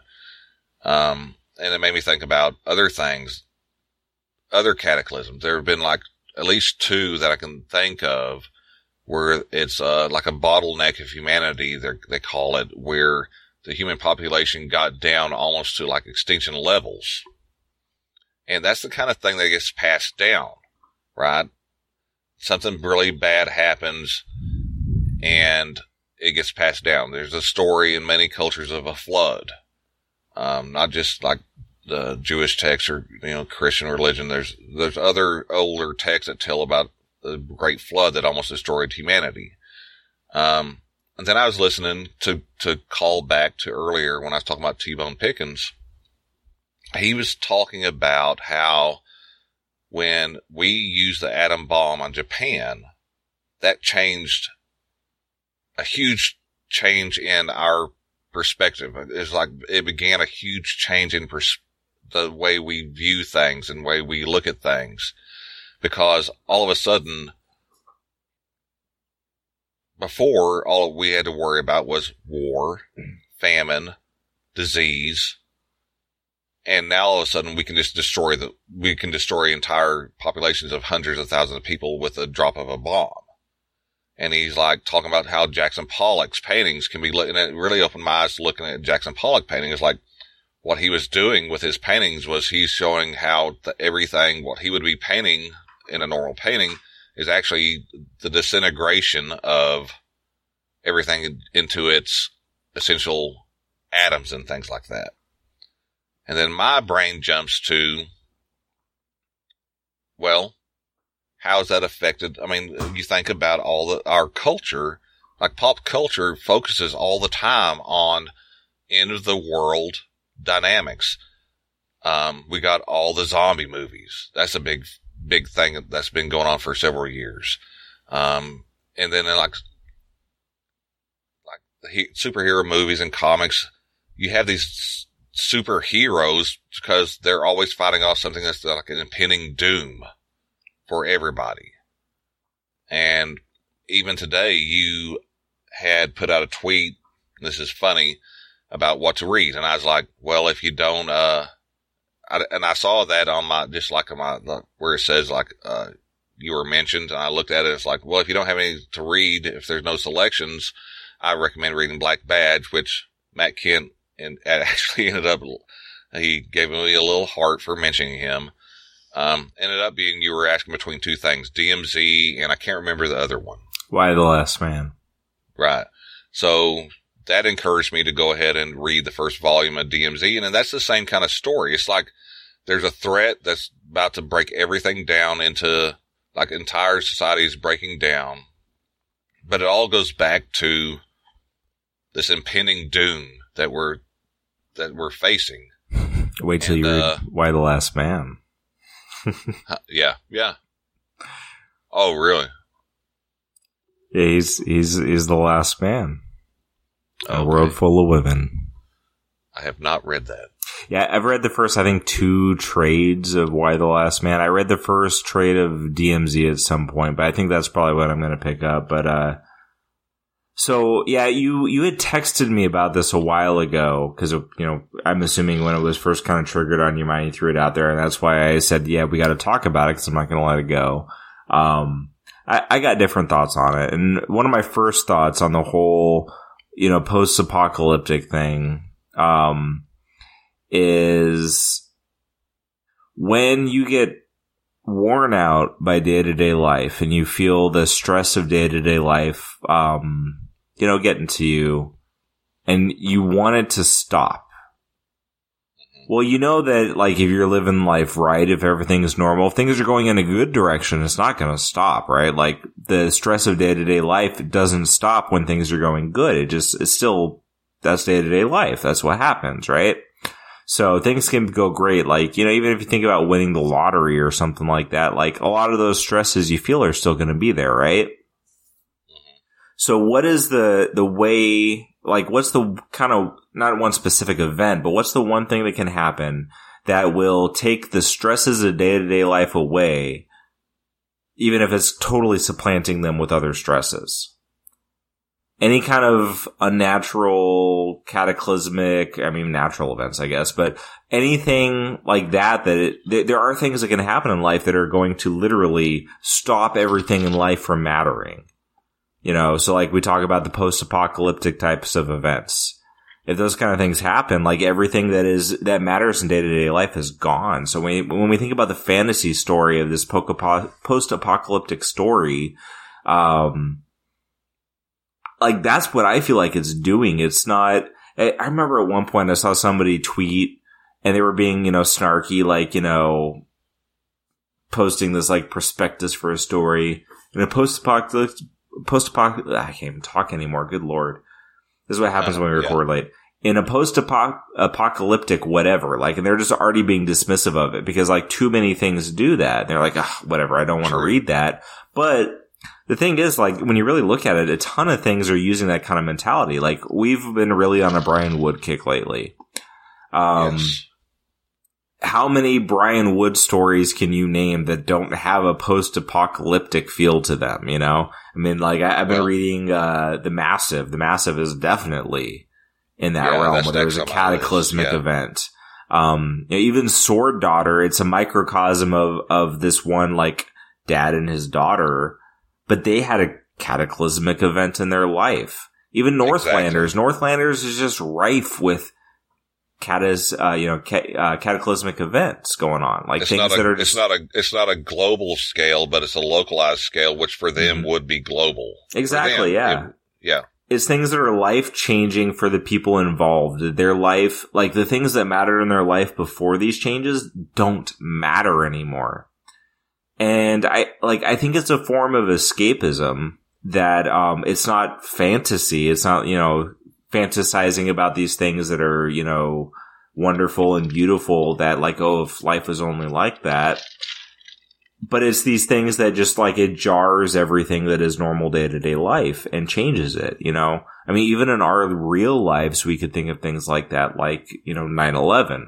When 9-11 happened, um, you know, the, the days Yeah. following it, the, the day of, I remember going to work that day and it just being just everything for the, you know, the lack of a better description was so very different.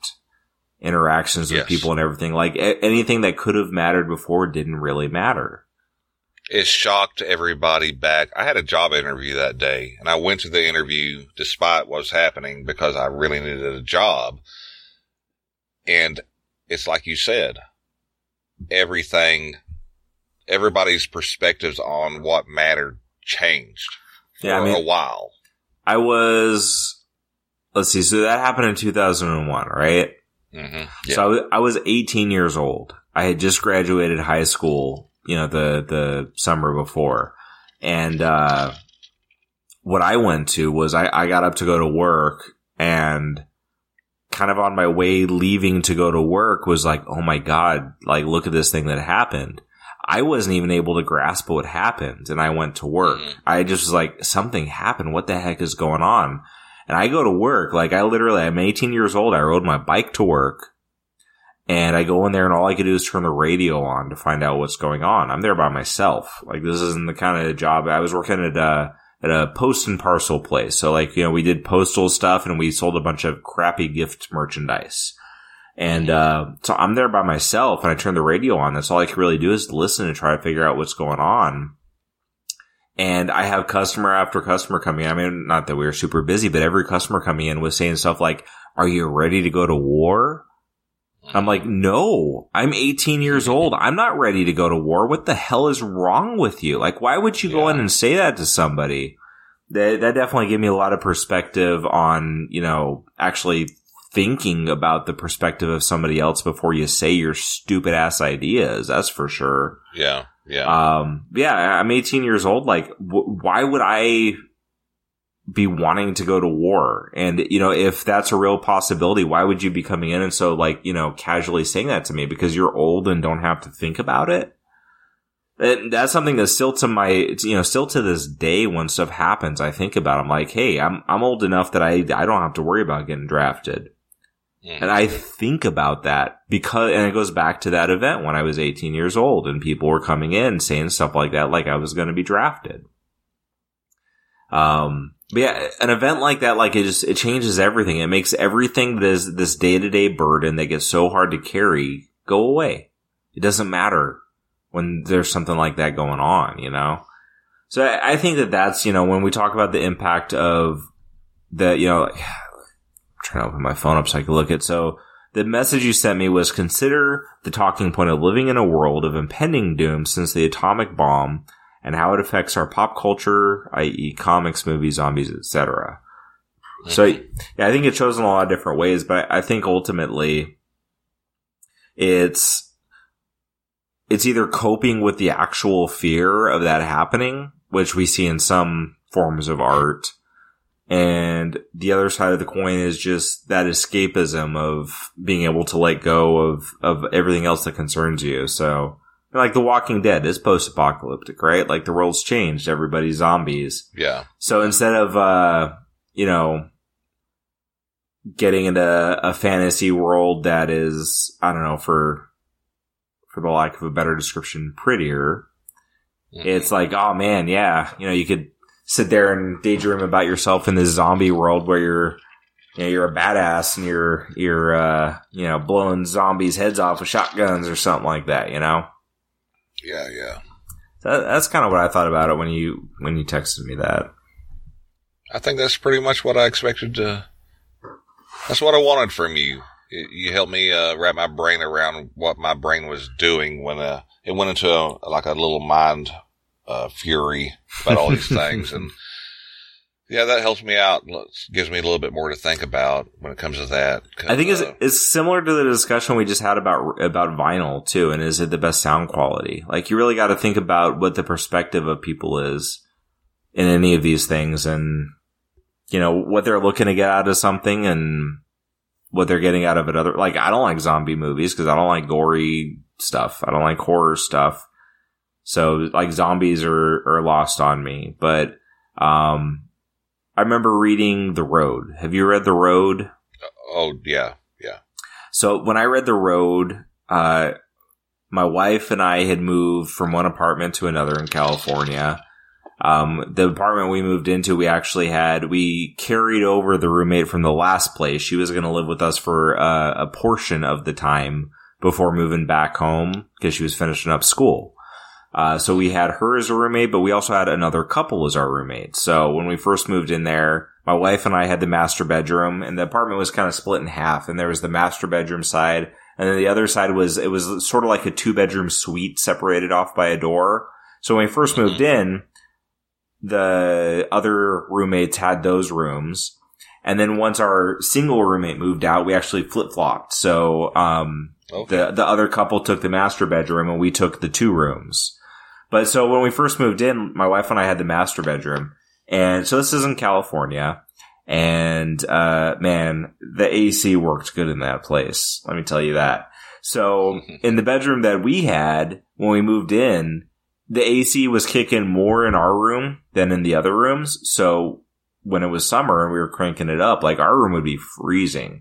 So I remember reading The Road when we had just moved in. So uh, the room is still fairly bare, and it's freezing, even though it's the summer. So we're like in bed reading, and uh, man, was that the right way to read The Road? It just felt barren and cold, yeah, and that's perfect. yeah. it was something. But yeah, you know, books like that, they're really about, um, they're just a different kind of escapism.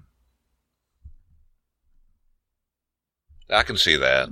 It's kind of like uh, it's not like you're wishing it to happen, but there's kind of a wish for things to slow down. Yeah, I, I think when we need escapism, like there's a part of us that wishes for the things we would like, but there's a part of us that wishes for uh, a challenge that is more important than the challenge that we have.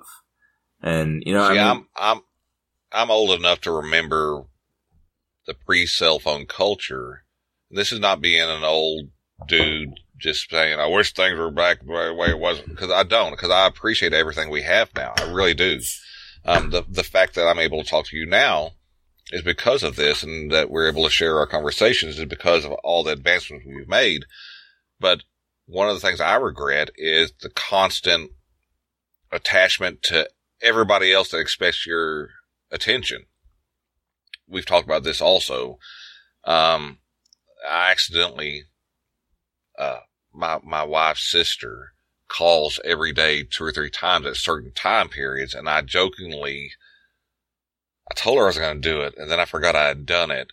I jokingly blocked her on her phone just for a break.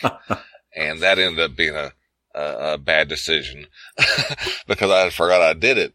But, uh, yeah, it's like, it's like, I think we are, we're going so fast, so all the time. And we're always so inundated. Um, that, that brings to mind uh, one of the things I wrote down, and I'm not going to get into this. One of the reasons I loved, uh, starting keeping, uh, I'm calling it a commonplace book, basically a book to, for writing thoughts and things I've noticed and quotes and things like that in. Going back again to the, and the guy was, a- he amazed me. T-Bone Pickens said, human beings have been, no wait, I'm sorry. Human beings have undergone over a century of electronic programming. And then he said, uh, if I can read my writing, the current digital technology is certainly making us less human. It, it, it's changing the way we relate to other people. It's changing the way we look at ourselves. Changing the way we function on a daily basis. Um, and we've talked, and a lot of people haven't, and this is a conversation we've had since I think near the beginning of the, when we started the podcast about, and especially since you, we've been talking about un, de, or unprogramming what what's the phrase you use about like unprogramming our mind or un- disconnecting from Yeah, everything? unplugging. unplugging, slowing down, listening to an album as it was put out by the artist used to be a thing. You'd buy the album, you would sit there, listen to side A, flip it, listen to side B. There was no skipping around and picking your favorites. You just eh, in, absorbed it, and then you would like you could place it on the track if you just want to hear a song. Um, yeah, it's just one of those things that kind of just flips around in my head about how we are evolving as, as people. And, uh, so go listen to everybody listen, go listen to T-Bone Burnett's interview with Marc Maron on WTF after you listen to us. I guess you're listening to us if I'm saying that. It, it, the guy was an amazing guy. I mean, he knew a lot of interesting people over the years. Uh, he was in, uh, California during the, the Manson thing and he like, as soon as that happened, he said, I'm going back to Texas. as bad as Texas can be, he's like, oh, this has got to be better than where I'm at. Um, yeah, lots of, lots of thoughts in my head about things like that. And you've kind of made me start thinking about, um, approaching things at a slower pace. Um, Yeah, I'm I'm very I'm very adamant about that um, in my own life, and I'm sharing it with other people. Uh, like at work the other day, I was I was talking with one of my employees and and talking about things that he needed to work on and improve on. But I even was like, you know, hey, this this isn't something that can be my expectations. But you know, like I told him, like every time he was on a break, he would be trying to accomplish something on his, you know, calling about concert tickets or something like he's just cramming every moment of his day at work in with stuff. And you know he's stressing himself out about stuff that like ultimately doesn't matter a bit you know? Um he went through a period where he was trying to upgrade his concert tickets but for some reason like he couldn't upgrade the tickets he had. They wouldn't allow him to purchase more tickets because he had purchased the original tickets. It was just a bunch of like you know the loophole crap that happens with stuff like that and he but he got himself so wound up about it and it was it was affecting like his whole day at work. So when i was talking to him i was telling him like look does like is this something you can change when you're working? You know it's not. So like why are you trying to worry about it then? You know if these things are on your mind like you know what, what's on your mind matters but write it down and put it away until you get out of work so that way you have a break from it. But i saw him too is like every time you're at work, like I see you, every moment of your breaks, you're you're trying to do all this stuff that ultimately doesn't matter, but you're giving yourself no break. And I said, Yeah. "Hey, take a break. Like, stop. Like, get off your phone. To give yourself a mental break when you're at work." And I actually I gave him the uh the first Bloodshot Reborn trade because Oh, yeah. uh, my, my cousin Mike, I had given it to him a while back, and he gave it back to me because he was clearing some stuff out. A bunch of that stuff you just got in a box. Um, but so I like, I've read this. Uh, I think I may even own it digitally, but so I, I gave it to uh, you know, to this kid. Um, and uh, you know, the the next handful of days, like every single break he was on, I saw him sitting there reading instead of being on his phone, being on Facebook or whatever, you know. Like none, Yeah. none of that stuff matters. And you cram like every moment with those kind of things and thinking about like you end up spending more time trying to set stuff up to do or find stuff to do or find ways to engage with stuff than you do engaging in stuff. And if you just Yeah. stop that, then you enjoy, you, you appreciate the moment that you're in. And then when you're actually engaging with those things, you're engaging with them. But when you teach yourself to always be, I have to be on Facebook or I have to be on Twitter and I have to be this and that, then even if you go to a concert, what are you doing when you're at the concert? You're freaking messing around on your phone. Yeah. Like you paid money to be there. Why the hell are you on your phone? Why do you need to record the concert on your phone just so you could post it on Twitter or something? Get off your phone. Stop thinking any of that stuff matters. and like focus in the moment that you're in. I'm somebody that um, is is different now that I have a kid, but I don't like pictures. I don't like taking pictures. I it, this goes back to just you know not liking a lot of my life growing up, but like I before my wife, I don't like looking at pictures. Like before my life with my wife in it, I don't like looking at pictures because Uh-huh. there's so much negative in there for me. But it, you know, since then, it's like I'm still like I'm not prone to take pictures. That's one thing that I learned is I care about the moment I'm I'm in, and I'm going to remember that moment. I'm not going to remember it better because I take a picture. I'm going to remember it worse if all I'm concerned about is taking the right picture or taking a good picture. And well, it's like you go to you go to a concert and more people are holding their phones up trying to capture the moment and enjoying Yeah. the moment. Yeah, like their crappy video or crappy recording of the song is any good. It's Right. it's an awful waste of time. And they're just ruining their own moment. And you know, I've it's been a long time since I've been to a concert, but I went to a lot of concerts before I moved from California to Maine. And I, I remember a lot of good moments. And not one of those damn moments that I have my phone out trying to record what was going on. You know, the Yeah. the moments that matter to you, it's not about recording them. It's about remembering them. And you're not going to remember them if you're caught up with recording them. Yeah. And that that's you know, this whole thing about you know, slowing life down and disconnecting to an extent and stuff like that.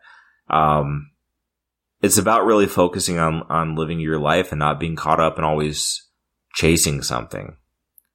yeah. You know, I, I realized quite a while back before I even realized a lot of these other things that I needed to change, but I realized that we spend a lot of time chasing good things, doing good things, but there are so many good things that are available that aren't great things Yep. that what you end up doing is you spend all your time on good things and you miss on all the great things. You know, Yeah, it's like, very true. I, I like all sports. So I could play fantasy football, baseball, basketball, hockey. I can always have those things going on. I could play 10 leagues of each every year if I wanted to and, and all that stuff. And like, are any of those things individually a negative? No. But. If I do all of them, it's, it's going to detract from everything else. And so for me, I love fantasy football. Fantasy football is a very good thing for me. Um, everything else is a detraction from it. Doing extra leagues I don't need to do is a detraction from the leagues that actually matter to me. That's just one example, but it's so easy to detract from everything good because you're focusing on, on all this stuff that doesn't matter a damn bit. It goes with comics too. Like Yeah. we've talked about this. You know, you get comics that you have sitting there. Well, they're comics. They're worth reading, right? Well, are they? Yeah. If they're not worth reading, get rid of them. They don't matter. Get rid of them. And if, Yeah. if you miss them and wish you didn't get rid of them, you're going to really want to read them when you get them again, aren't you? Yep. Yep. Very true. You just sent me a big box and I'm going through right now trying to figure out what I want to focus on Yeah. Yeah. first, you know. So the one good thing about the box that I just sent you is the majority of it. So some of it is stuff that, that my cousin gave me, but I think it's actually stuff that's decent enough to, uh, to pass along for the most part. Excuse me. But, um, I've actually, like most of the stuff I sent you is stuff that I, I got specifically to read and then was passing it on. So, um, like I think I sent you a bunch of Uncanny X-Men from the new series. Like I was getting that because I really enjoyed yeah. it, you know, so I passed those on. I got a handful of trades that I sent you that I got them and I read them and I sent them to you. It's really easy to pass stuff along that I myself decide not to bother with, but one of the things I'm definitely really trying to do is not get things that I don't want to bother with, and then I don't have to send along things that I don't want to bother with. That there's plenty of things that I would like to bother with that I can spend time on, and then send on to somebody else to uh, to do. I, uh, I told you that I, you'd send me this box and I have a ton of other things that I've been, I've either bought or you've sent me in the past. And I told you that I, I canceled my Comixology Unlimited. You know, you're like, I'm glad I saved you six bucks a month.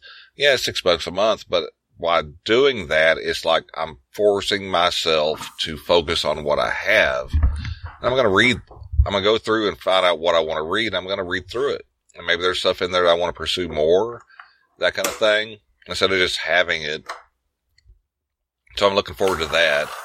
you know, eh, I don't know. It's it's a whole process of trying to like get a grip on your time and other things like that, and just like uh, enjoy what you can enjoy and find the and like finding the great things and appreciating those. Yeah, I think that's what it comes down to is is focusing on finding what's great, not just what is there.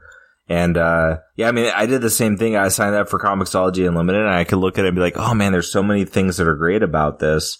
But I also realized that there are so many other things that I have that are great that I've spent money on to read. I mean, just in Comixology, I have over 200 items that, um, like actually going through and editing what I have. Cause there's a lot of things I bought that I've read before that I bought to be able to read again. Well, I took those out of the list and I still had over 200 things that I've never read that I spent money on to read, you know? So it's like, well, why am I paying Yeah. six bucks a month? And it's not so much about the money is about the pressure to use what you're spending money on. But why am I spending six Yeah. bucks a month to have more stuff to read when I have more than I can read right now? You know, let alone the fact Yeah. that I have a good amount of, of hardcovers and trade paperbacks to read on my bookshelf. Plus, since I've been collecting uh, a handful of stuff, I have, you know, Uncanny X Men and Spider Man and all this other stuff that I've bought in issues of. And if I don't want those to be just a collection, I got to read them.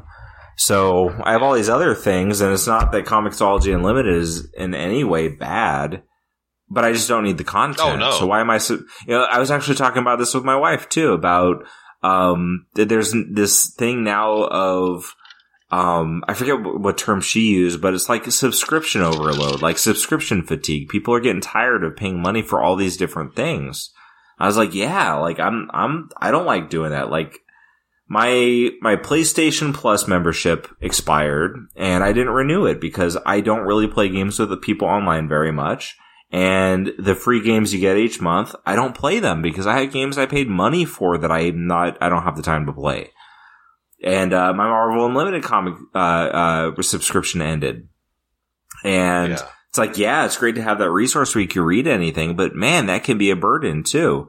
You know, I read through as much Uncanny X-Men as I could before it ended, but now that it's over, you know, like I'm either going to read them as the physical issues I'm collecting, or if I want to like really kind of be able to pound through a bunch for a while, I'll get a one month of subscription rather than si- signing up for a year of it. The burden of spending all this money on stuff and then feeling like you have to spend all your time on it to get the value out of that money, it just becomes a burden. It takes away from the enjoyment of those things. Yeah, I've been, uh, yeah. I haven't read a lot of these issues yet, but talking on Twitter with uh, Patrick Zircher and uh, Kurt Busiek, a couple of different times they've recommended a certain segment of the Avengers for me to read.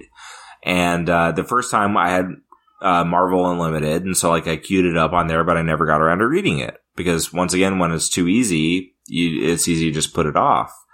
Uh, but the second time they, they recommended the same things again. So I went on eBay and I searched Avengers and then put in those three specific issue numbers and I found a lot of 10 comics that included those. And it was, it was only 18 bucks for 10 old Avengers comics. They weren't the great, the greatest shape or anything, but whatever. Um, so I got them. I read the first one. I actually started reading the second one tonight.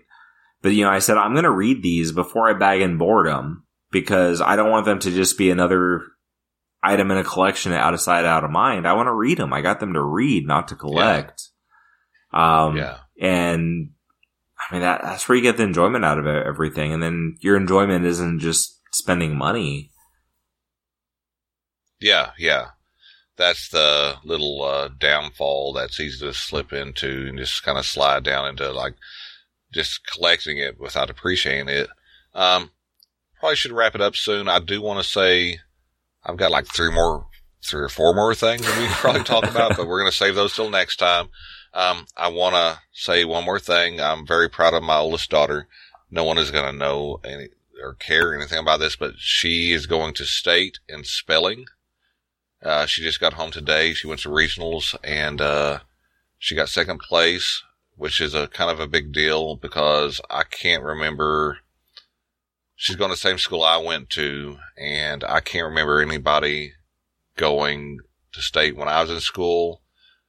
And in the last 10 years, I can't think of anybody going academically to school, uh, and to state uh, competition for UIL. Um, it's just, it's just a little high five to her, even though she won't listen to this because she can't listen to me talk. But I'm, I'm really proud of her because she put the effort in and, uh, and she's going to go to Austin ne- next month and get to compete with a lot of other really kids that are dedicated to something that no one, most people don't care about. Well, that's, the thing is it's not entertainment on a broad perspective, um, and that's why it doesn't get those you know that kind of attention. Um, you know, it's not just about the school accomplishing something, but it's you know people are entertained by say football. So when the school's Yeah. accomplishing something in football, it matters because it's entertainment for people. Um, but you know, the thing is, is that the, the kids that push themselves to do those things and get enjoyment out of doing those things, they're enjoying that, that challenge in their life and they continue to seek that challenge. And that's something that, Yeah. that I can relate to. And talking to you, I'm guessing you can relate to it too. Um, when I was in, uh, so high school, not so much. I didn't do anything like that that was, uh, extracurricular, but in junior high, I had the opportunity to do that because I also had the support from my family to do that kind of stuff. Um, but that was the first time, uh, that you know, even though there were there were other things earlier in my education that should have made me realize that that I was exceptional in some way, but in junior high, I started junior high just in the regular math class. But then when uh, the um, accelerated math class or whatever the upper level math class, there was a kid that dropped out of it because it was too much for them uh, which is fine. Nobody should take that as something that's not fine. Um, but I had the opportunity to step up into it. I mean, I was young enough, like I didn't even know that I wanted to step up into it. It was probably something that, you know, my Yeah. parents had kind of set up because they probably knew better than I did at that point that I was in some way, shape, or form exceptional. Um, but so I stepped up up into the uh, whatever they called it, but it was the upper level math class. And this is junior high, so it's not like and it was a private school too. So there was two options: there's regular math, or there was this math class. And Yeah. man, I loved it. I absolutely loved it. Um, I still remember my teacher, Mr. Brown. Um, he's one of the few teachers that really left a mark on me. But we did uh, like math leads and math Olympics and stuff like that. I didn't think anything of it. It was just always like, if there's a challenge there, take the challenge. But I participated in those and I was never trying to be the best necessarily. I was just participating and whatever the result was, the result was going to be. But, you know, I look back on that now and it was fun to do it. It was getting out of regular class and doing something different. It was also kind of special times of, I remember my dad taking me to do those things. So, looking back, he must have been laid off at the time uh, because he was in aerospace at the time, and he went through several periods of layoffs. Um, 'cause that's the only way he, you know, reasonably would have been taking me to do it. Um, yeah, it's you know, it, it's awesome, and your daughter's lucky that she has parents that will recognize the importance of those things and celebrate it with her. Because just like you said, in the grand scheme of things, n- nobody really cares but those things are uh, are great and important. And you know, her taking those challenges, she's going to continue to challenge herself in life. And people who continue to challenge themselves are the ones that do better things in life. Yeah, I've, I've got great confidence in her. She doesn't necessarily think I do, but I really do. Um, one of the funny things about it is, is you're talking about teachers that made an impact. I had a, I had a teacher in high school. She taught English and she taught history. And one of the things she taught me, and I, I don't necessarily, it worked for me. Um, she said, you write something down seven times, you're going to remember it.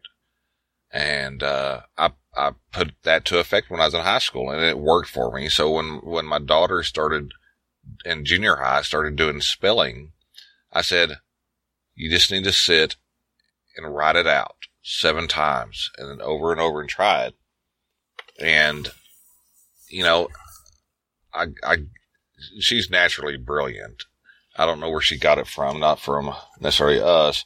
She did the same thing in music memory. She, she did a, there was a UIL music memory and she'd do the same thing. She'd listen to it and listen to it and listen to it and write it out, uh, write out the name of the songs as she was listening and it just get implanted. And, uh, you know, there are people that give you pieces of advice like that that just kind of resound throughout your life that you can pass on and uh, and you know maybe she would have done just as good without my advice but the thing is she used it and she's used it since then and it's one of those little kind of weird things that kind of has worked out. Yeah you know it it just goes to show that when uh when people are really trying to to connect and make an impact on somebody it's not really big grand gestures necessarily that that matter and make the biggest impact. It's often just being attentive to what that person needs. And, you know, one little piece of advice can mean so much. And that was a piece of advice that came to you from somebody when you were in school and then you're able to hand it oh, down oh, yeah. to your, to your daughter. And, you know, now that I have, you know, my son and he's, you know, getting to the point in school where academics are at least a factor, um, to a small extent. He's in kindergarten, you know, it's not like it's oh, a, yeah. it's not like it's the, the same extent as it'll be later, but you know, like, because he's, he's a child with developmental delays and, you know, some special needs and stuff. We have IEP meetings, um, which is all about making his specific educational plan for what support he needs to be able to, to properly get education. Um, but going in and meeting with the people that work with him between his teacher, his principal, and his speech therapist at the school. Um, number one, it's amazing to see the support that we get here, which just makes me all the more glad that I got the hell out of California before we started a family. Um, yeah. But it's, it's just amazing to see like the, the leaps and bounds he makes and, um, you know, the further things he has to focus on. But, than to see the, you know, going back to when I was a kid and the example that was set for me and the things that I excelled at and those things that I took over time as being important and have, um, carried them on to my son and see the importance. Like one of the things that struck me at one point in one of the meetings was that the people that I was talking with that were there to work with him were blown away by the level of engagement that my wife and I had and his, his needs oh, for yeah. further help and it was clear that it was something that they're not used to seeing, which was just like yeah. disturbing that there are so many parents out there that, you know, not only need the help, but they don't want to do their part of it. And, uh, yeah, yeah it's, it's, it, it's amazing the impact that people can have and, and the, you know, the resounding effect it can have as life goes on. And it's one of the things that, um, I don't know if I was raised to feel this way or if it was, it's probably a mixture of, of how I was raised in my environment and my own personality and stuff. But, you know, I've always felt like you, you really, you do the, the best by the people that you're engaging with in whatever way because people are what matters. And if you yeah. are always looking to have the best effect on the people around you, then it's gonna, you know, it's gonna matter. And those little things, like just me consistently living in a way like that, um, it's hard to see the effect often because the, like the bigger effect is when it trickles outwards further and further. But, uh, you know, there are times when you actually get to see, you connect with somebody that's, you know, that you connected with years ago or something like that and see the impact that something so small had on them, just like you said with your teacher and that the impact that it could have on you. And it's amazing.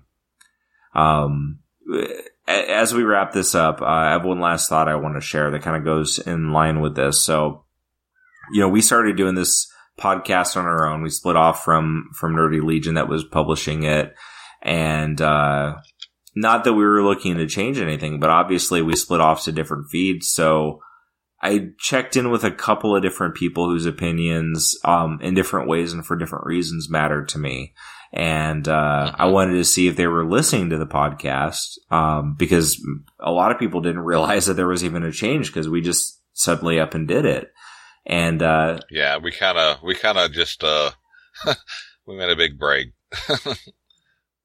yeah, sometimes that's what you, what you got to do. If we're going to make a change and do it on our own, you know, it's not about, it wasn't precipitated necessarily by any other event, but it's just like we've been wanting to do this, and sometimes you just gotta rip off the band-aid and do it. Um, but so I, I, reached out to a couple of different people. One is uh, one is somebody that uh, was involved with podcasts. that I don't even know if she does any anymore. I think she actually might have started doing one again, but uh, she's actually somebody else that I've uh, grown a relationship with just talking to about the special needs of our children um, because she has an interesting situation with that. Um, and it's great to have people to relate to with that. The other one is somebody who, um, whose opinion I respect as a podcaster and as, uh, as a, I don't know, a fan of comics, of podcasts, of anything else. And, um, that, that's Ed, who is, uh, when I was doing my solo podcast, I, I had two patrons and he is, he is still a patron of mine and I have no idea why he decides that I'm worth wasting his money on every month, but, um, if he wants to give it to me, I'm not going to say no. So I appreciate it because it does uh, definitely fund a little bit of my uh, my endeavors.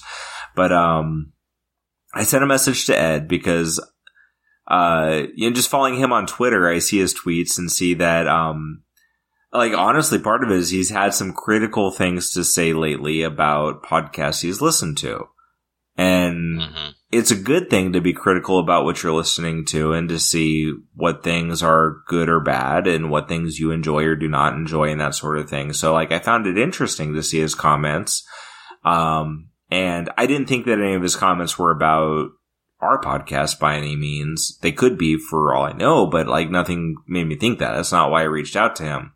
But when we got going, we had a couple episodes released and basically once I knew we had the iTunes feed, I sent him a message and asked if he listened, and he, and he listened, and he sent me an email and shared his thoughts. And you know, for him, and I could certainly agree with this, but uh, you know, when he listened to podcasts, like you know, he shared that um, he wasn't looking to engage with other people's problems. He was looking to have that escapism of not having problems and to, hear people talk about the mm-hmm. things that were just fun. And so, like, you know, I thought about that. And of course, like, whatever we do is because we want to do it. We're not doing this podcast for fame or money or anything.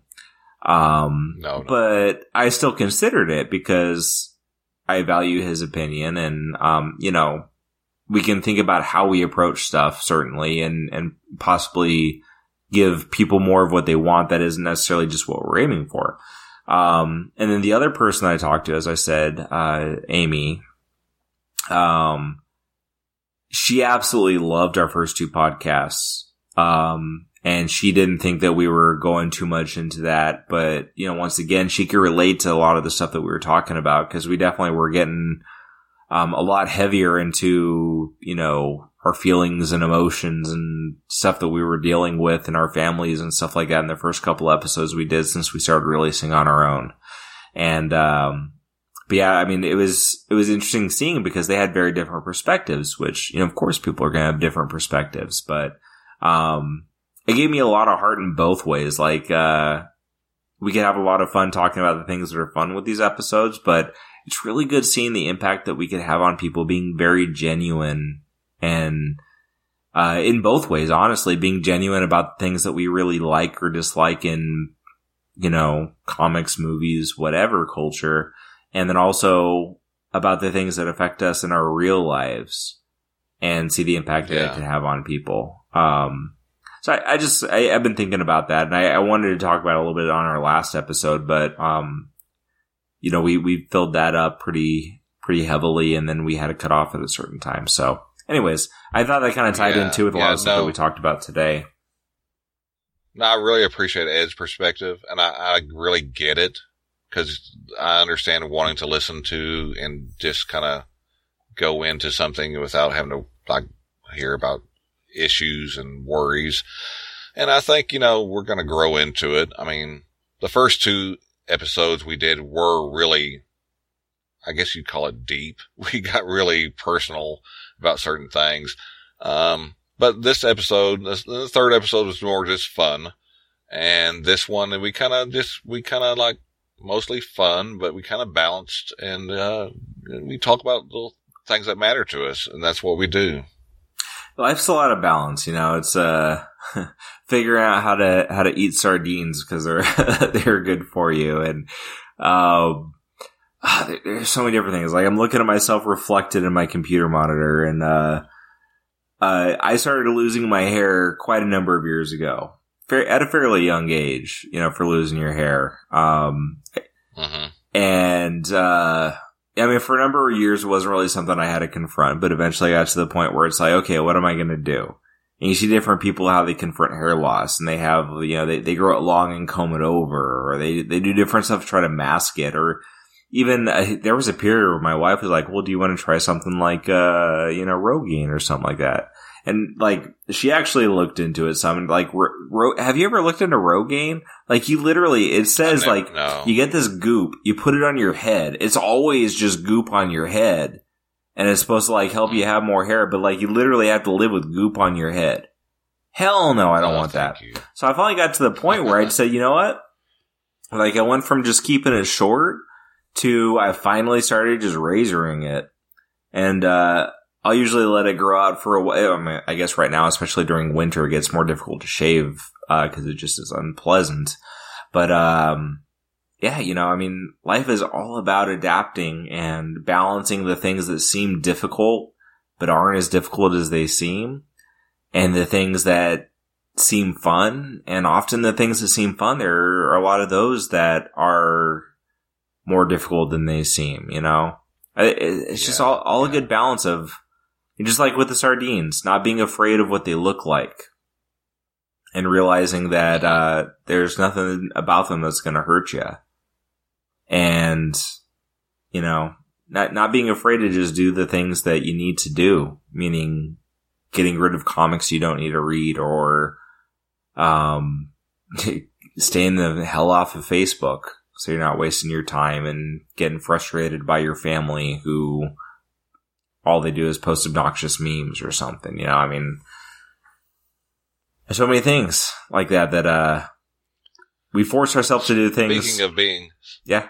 Speaking of being follically challenged, on a lighter note, uh, I, I, sent- I told you earlier that, uh, I was putting Brian Wood into my- my, uh, my, uh, holy trinity of comic book writers with, uh, Matt Kindt and Jeff Lemire. And one of the main reasons I'm going to jokingly say I'm putting it because I've seen some pictures of him and he's the challenge too. And he, and he produces some greatness. so And so go read some DMZ, I- man. it's it's the first trade I read. It was it. it I don't know. if Did you read Starve? I haven't read Starve yet, but okay, so onto the subject of uh of you know being over inundated with things and finding a balance there. So Hoopla um is something that I am a proponent of and you you don't have access to it through your library. So anybody who doesn't know what Hoopla is, go to hoopladigital.com.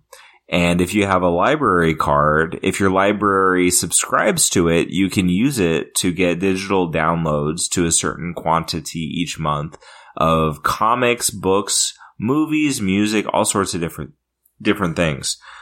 So with my library, it started out I was getting 5 downloads a month, then it went up to 10 downloads a month. Now it's down to a measly wow. 3 downloads a month, but that actually kind of helps me provide a good balance.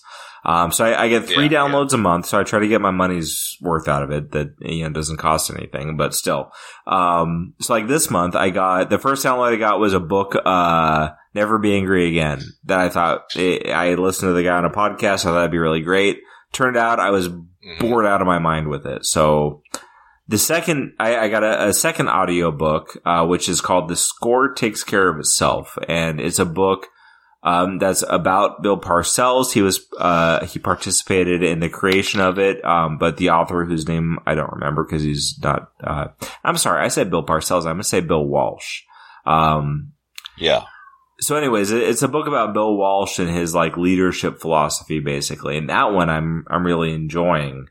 Um, but I have one left, so I, I posted a poll on Twitter: should I uh, get into DMZ or should I get into Y the Last Man?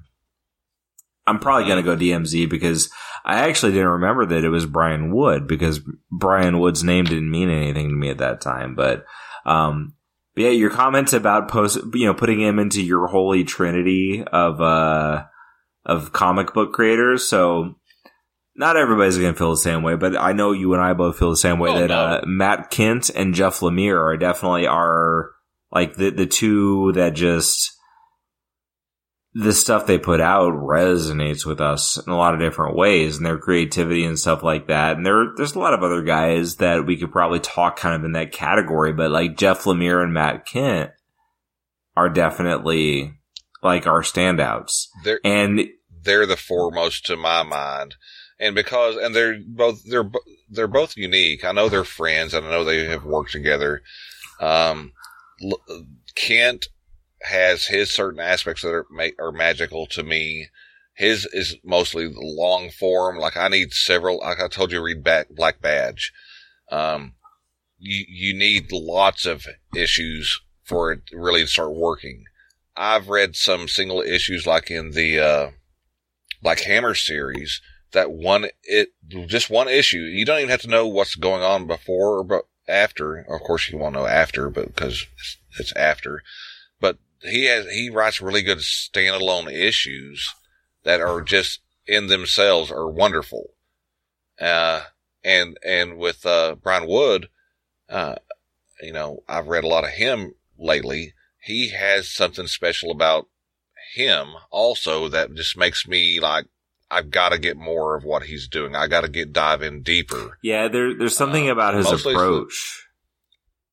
Yeah, to yeah, just the way he approaches storytelling. I, I think part of it might be subject matter, um, but his his approach to storytelling it, it kind of goes, I think, to the mindset that I was talking about of not getting lost in all the noise around you all the time.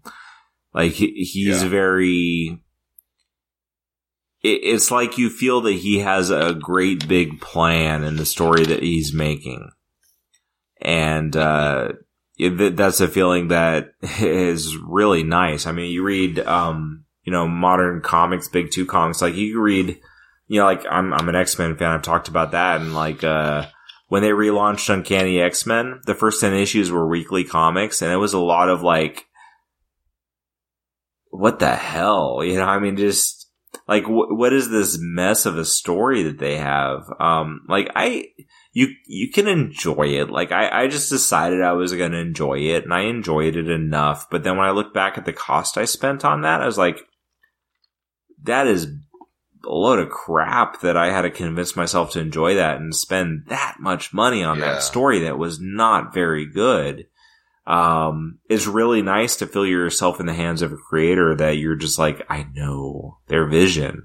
I don't know where the story's going necessarily, but like I know what and how to an extent that they're getting there. So like I know that what I'm getting right now is going to be what I'm going to continue to get quality wise and it's just something totally different. But yeah, like I, I was thinking about that since you said it. I definitely want to read some more Brian Wood before I definitely put him up there with Clint, Kenton Lemire. But I mean, so far what I've read doesn't dissuade me.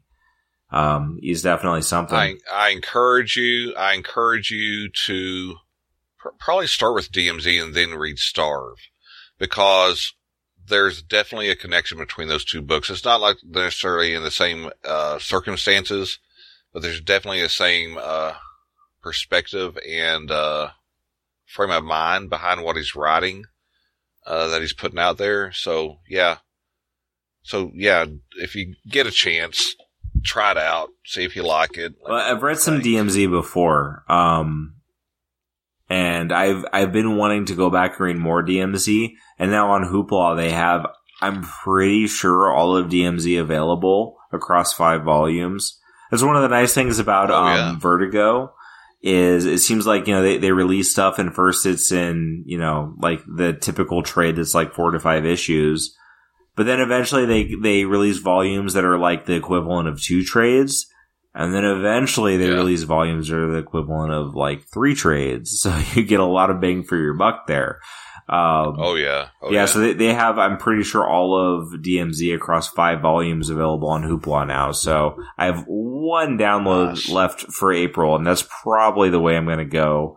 Um, I'm interested in reading Y the Last Man. I've read the first couple of trades of, of Y before.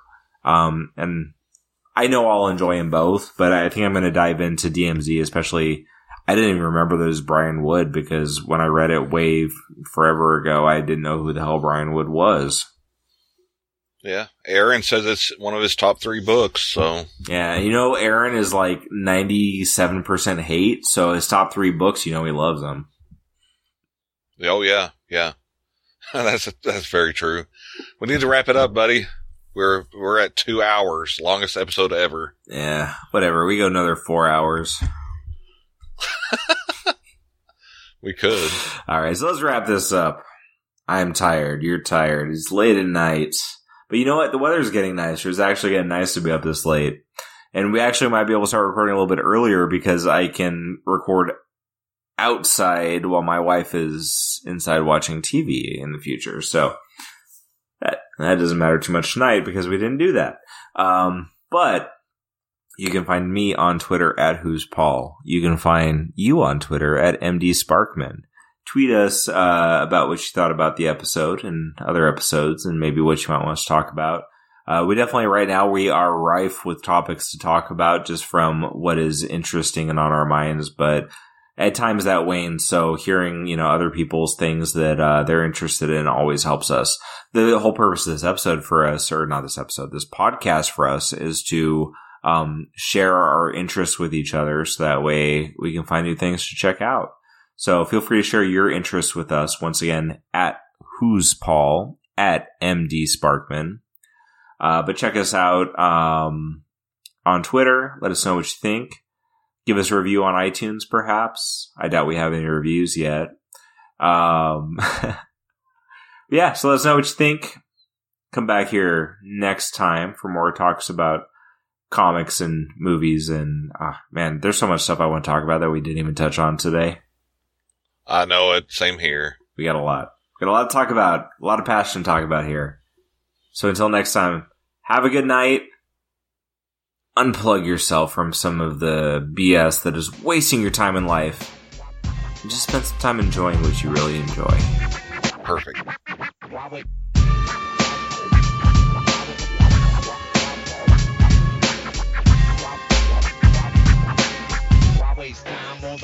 That wasn't terrible. That was pathetic. Boo.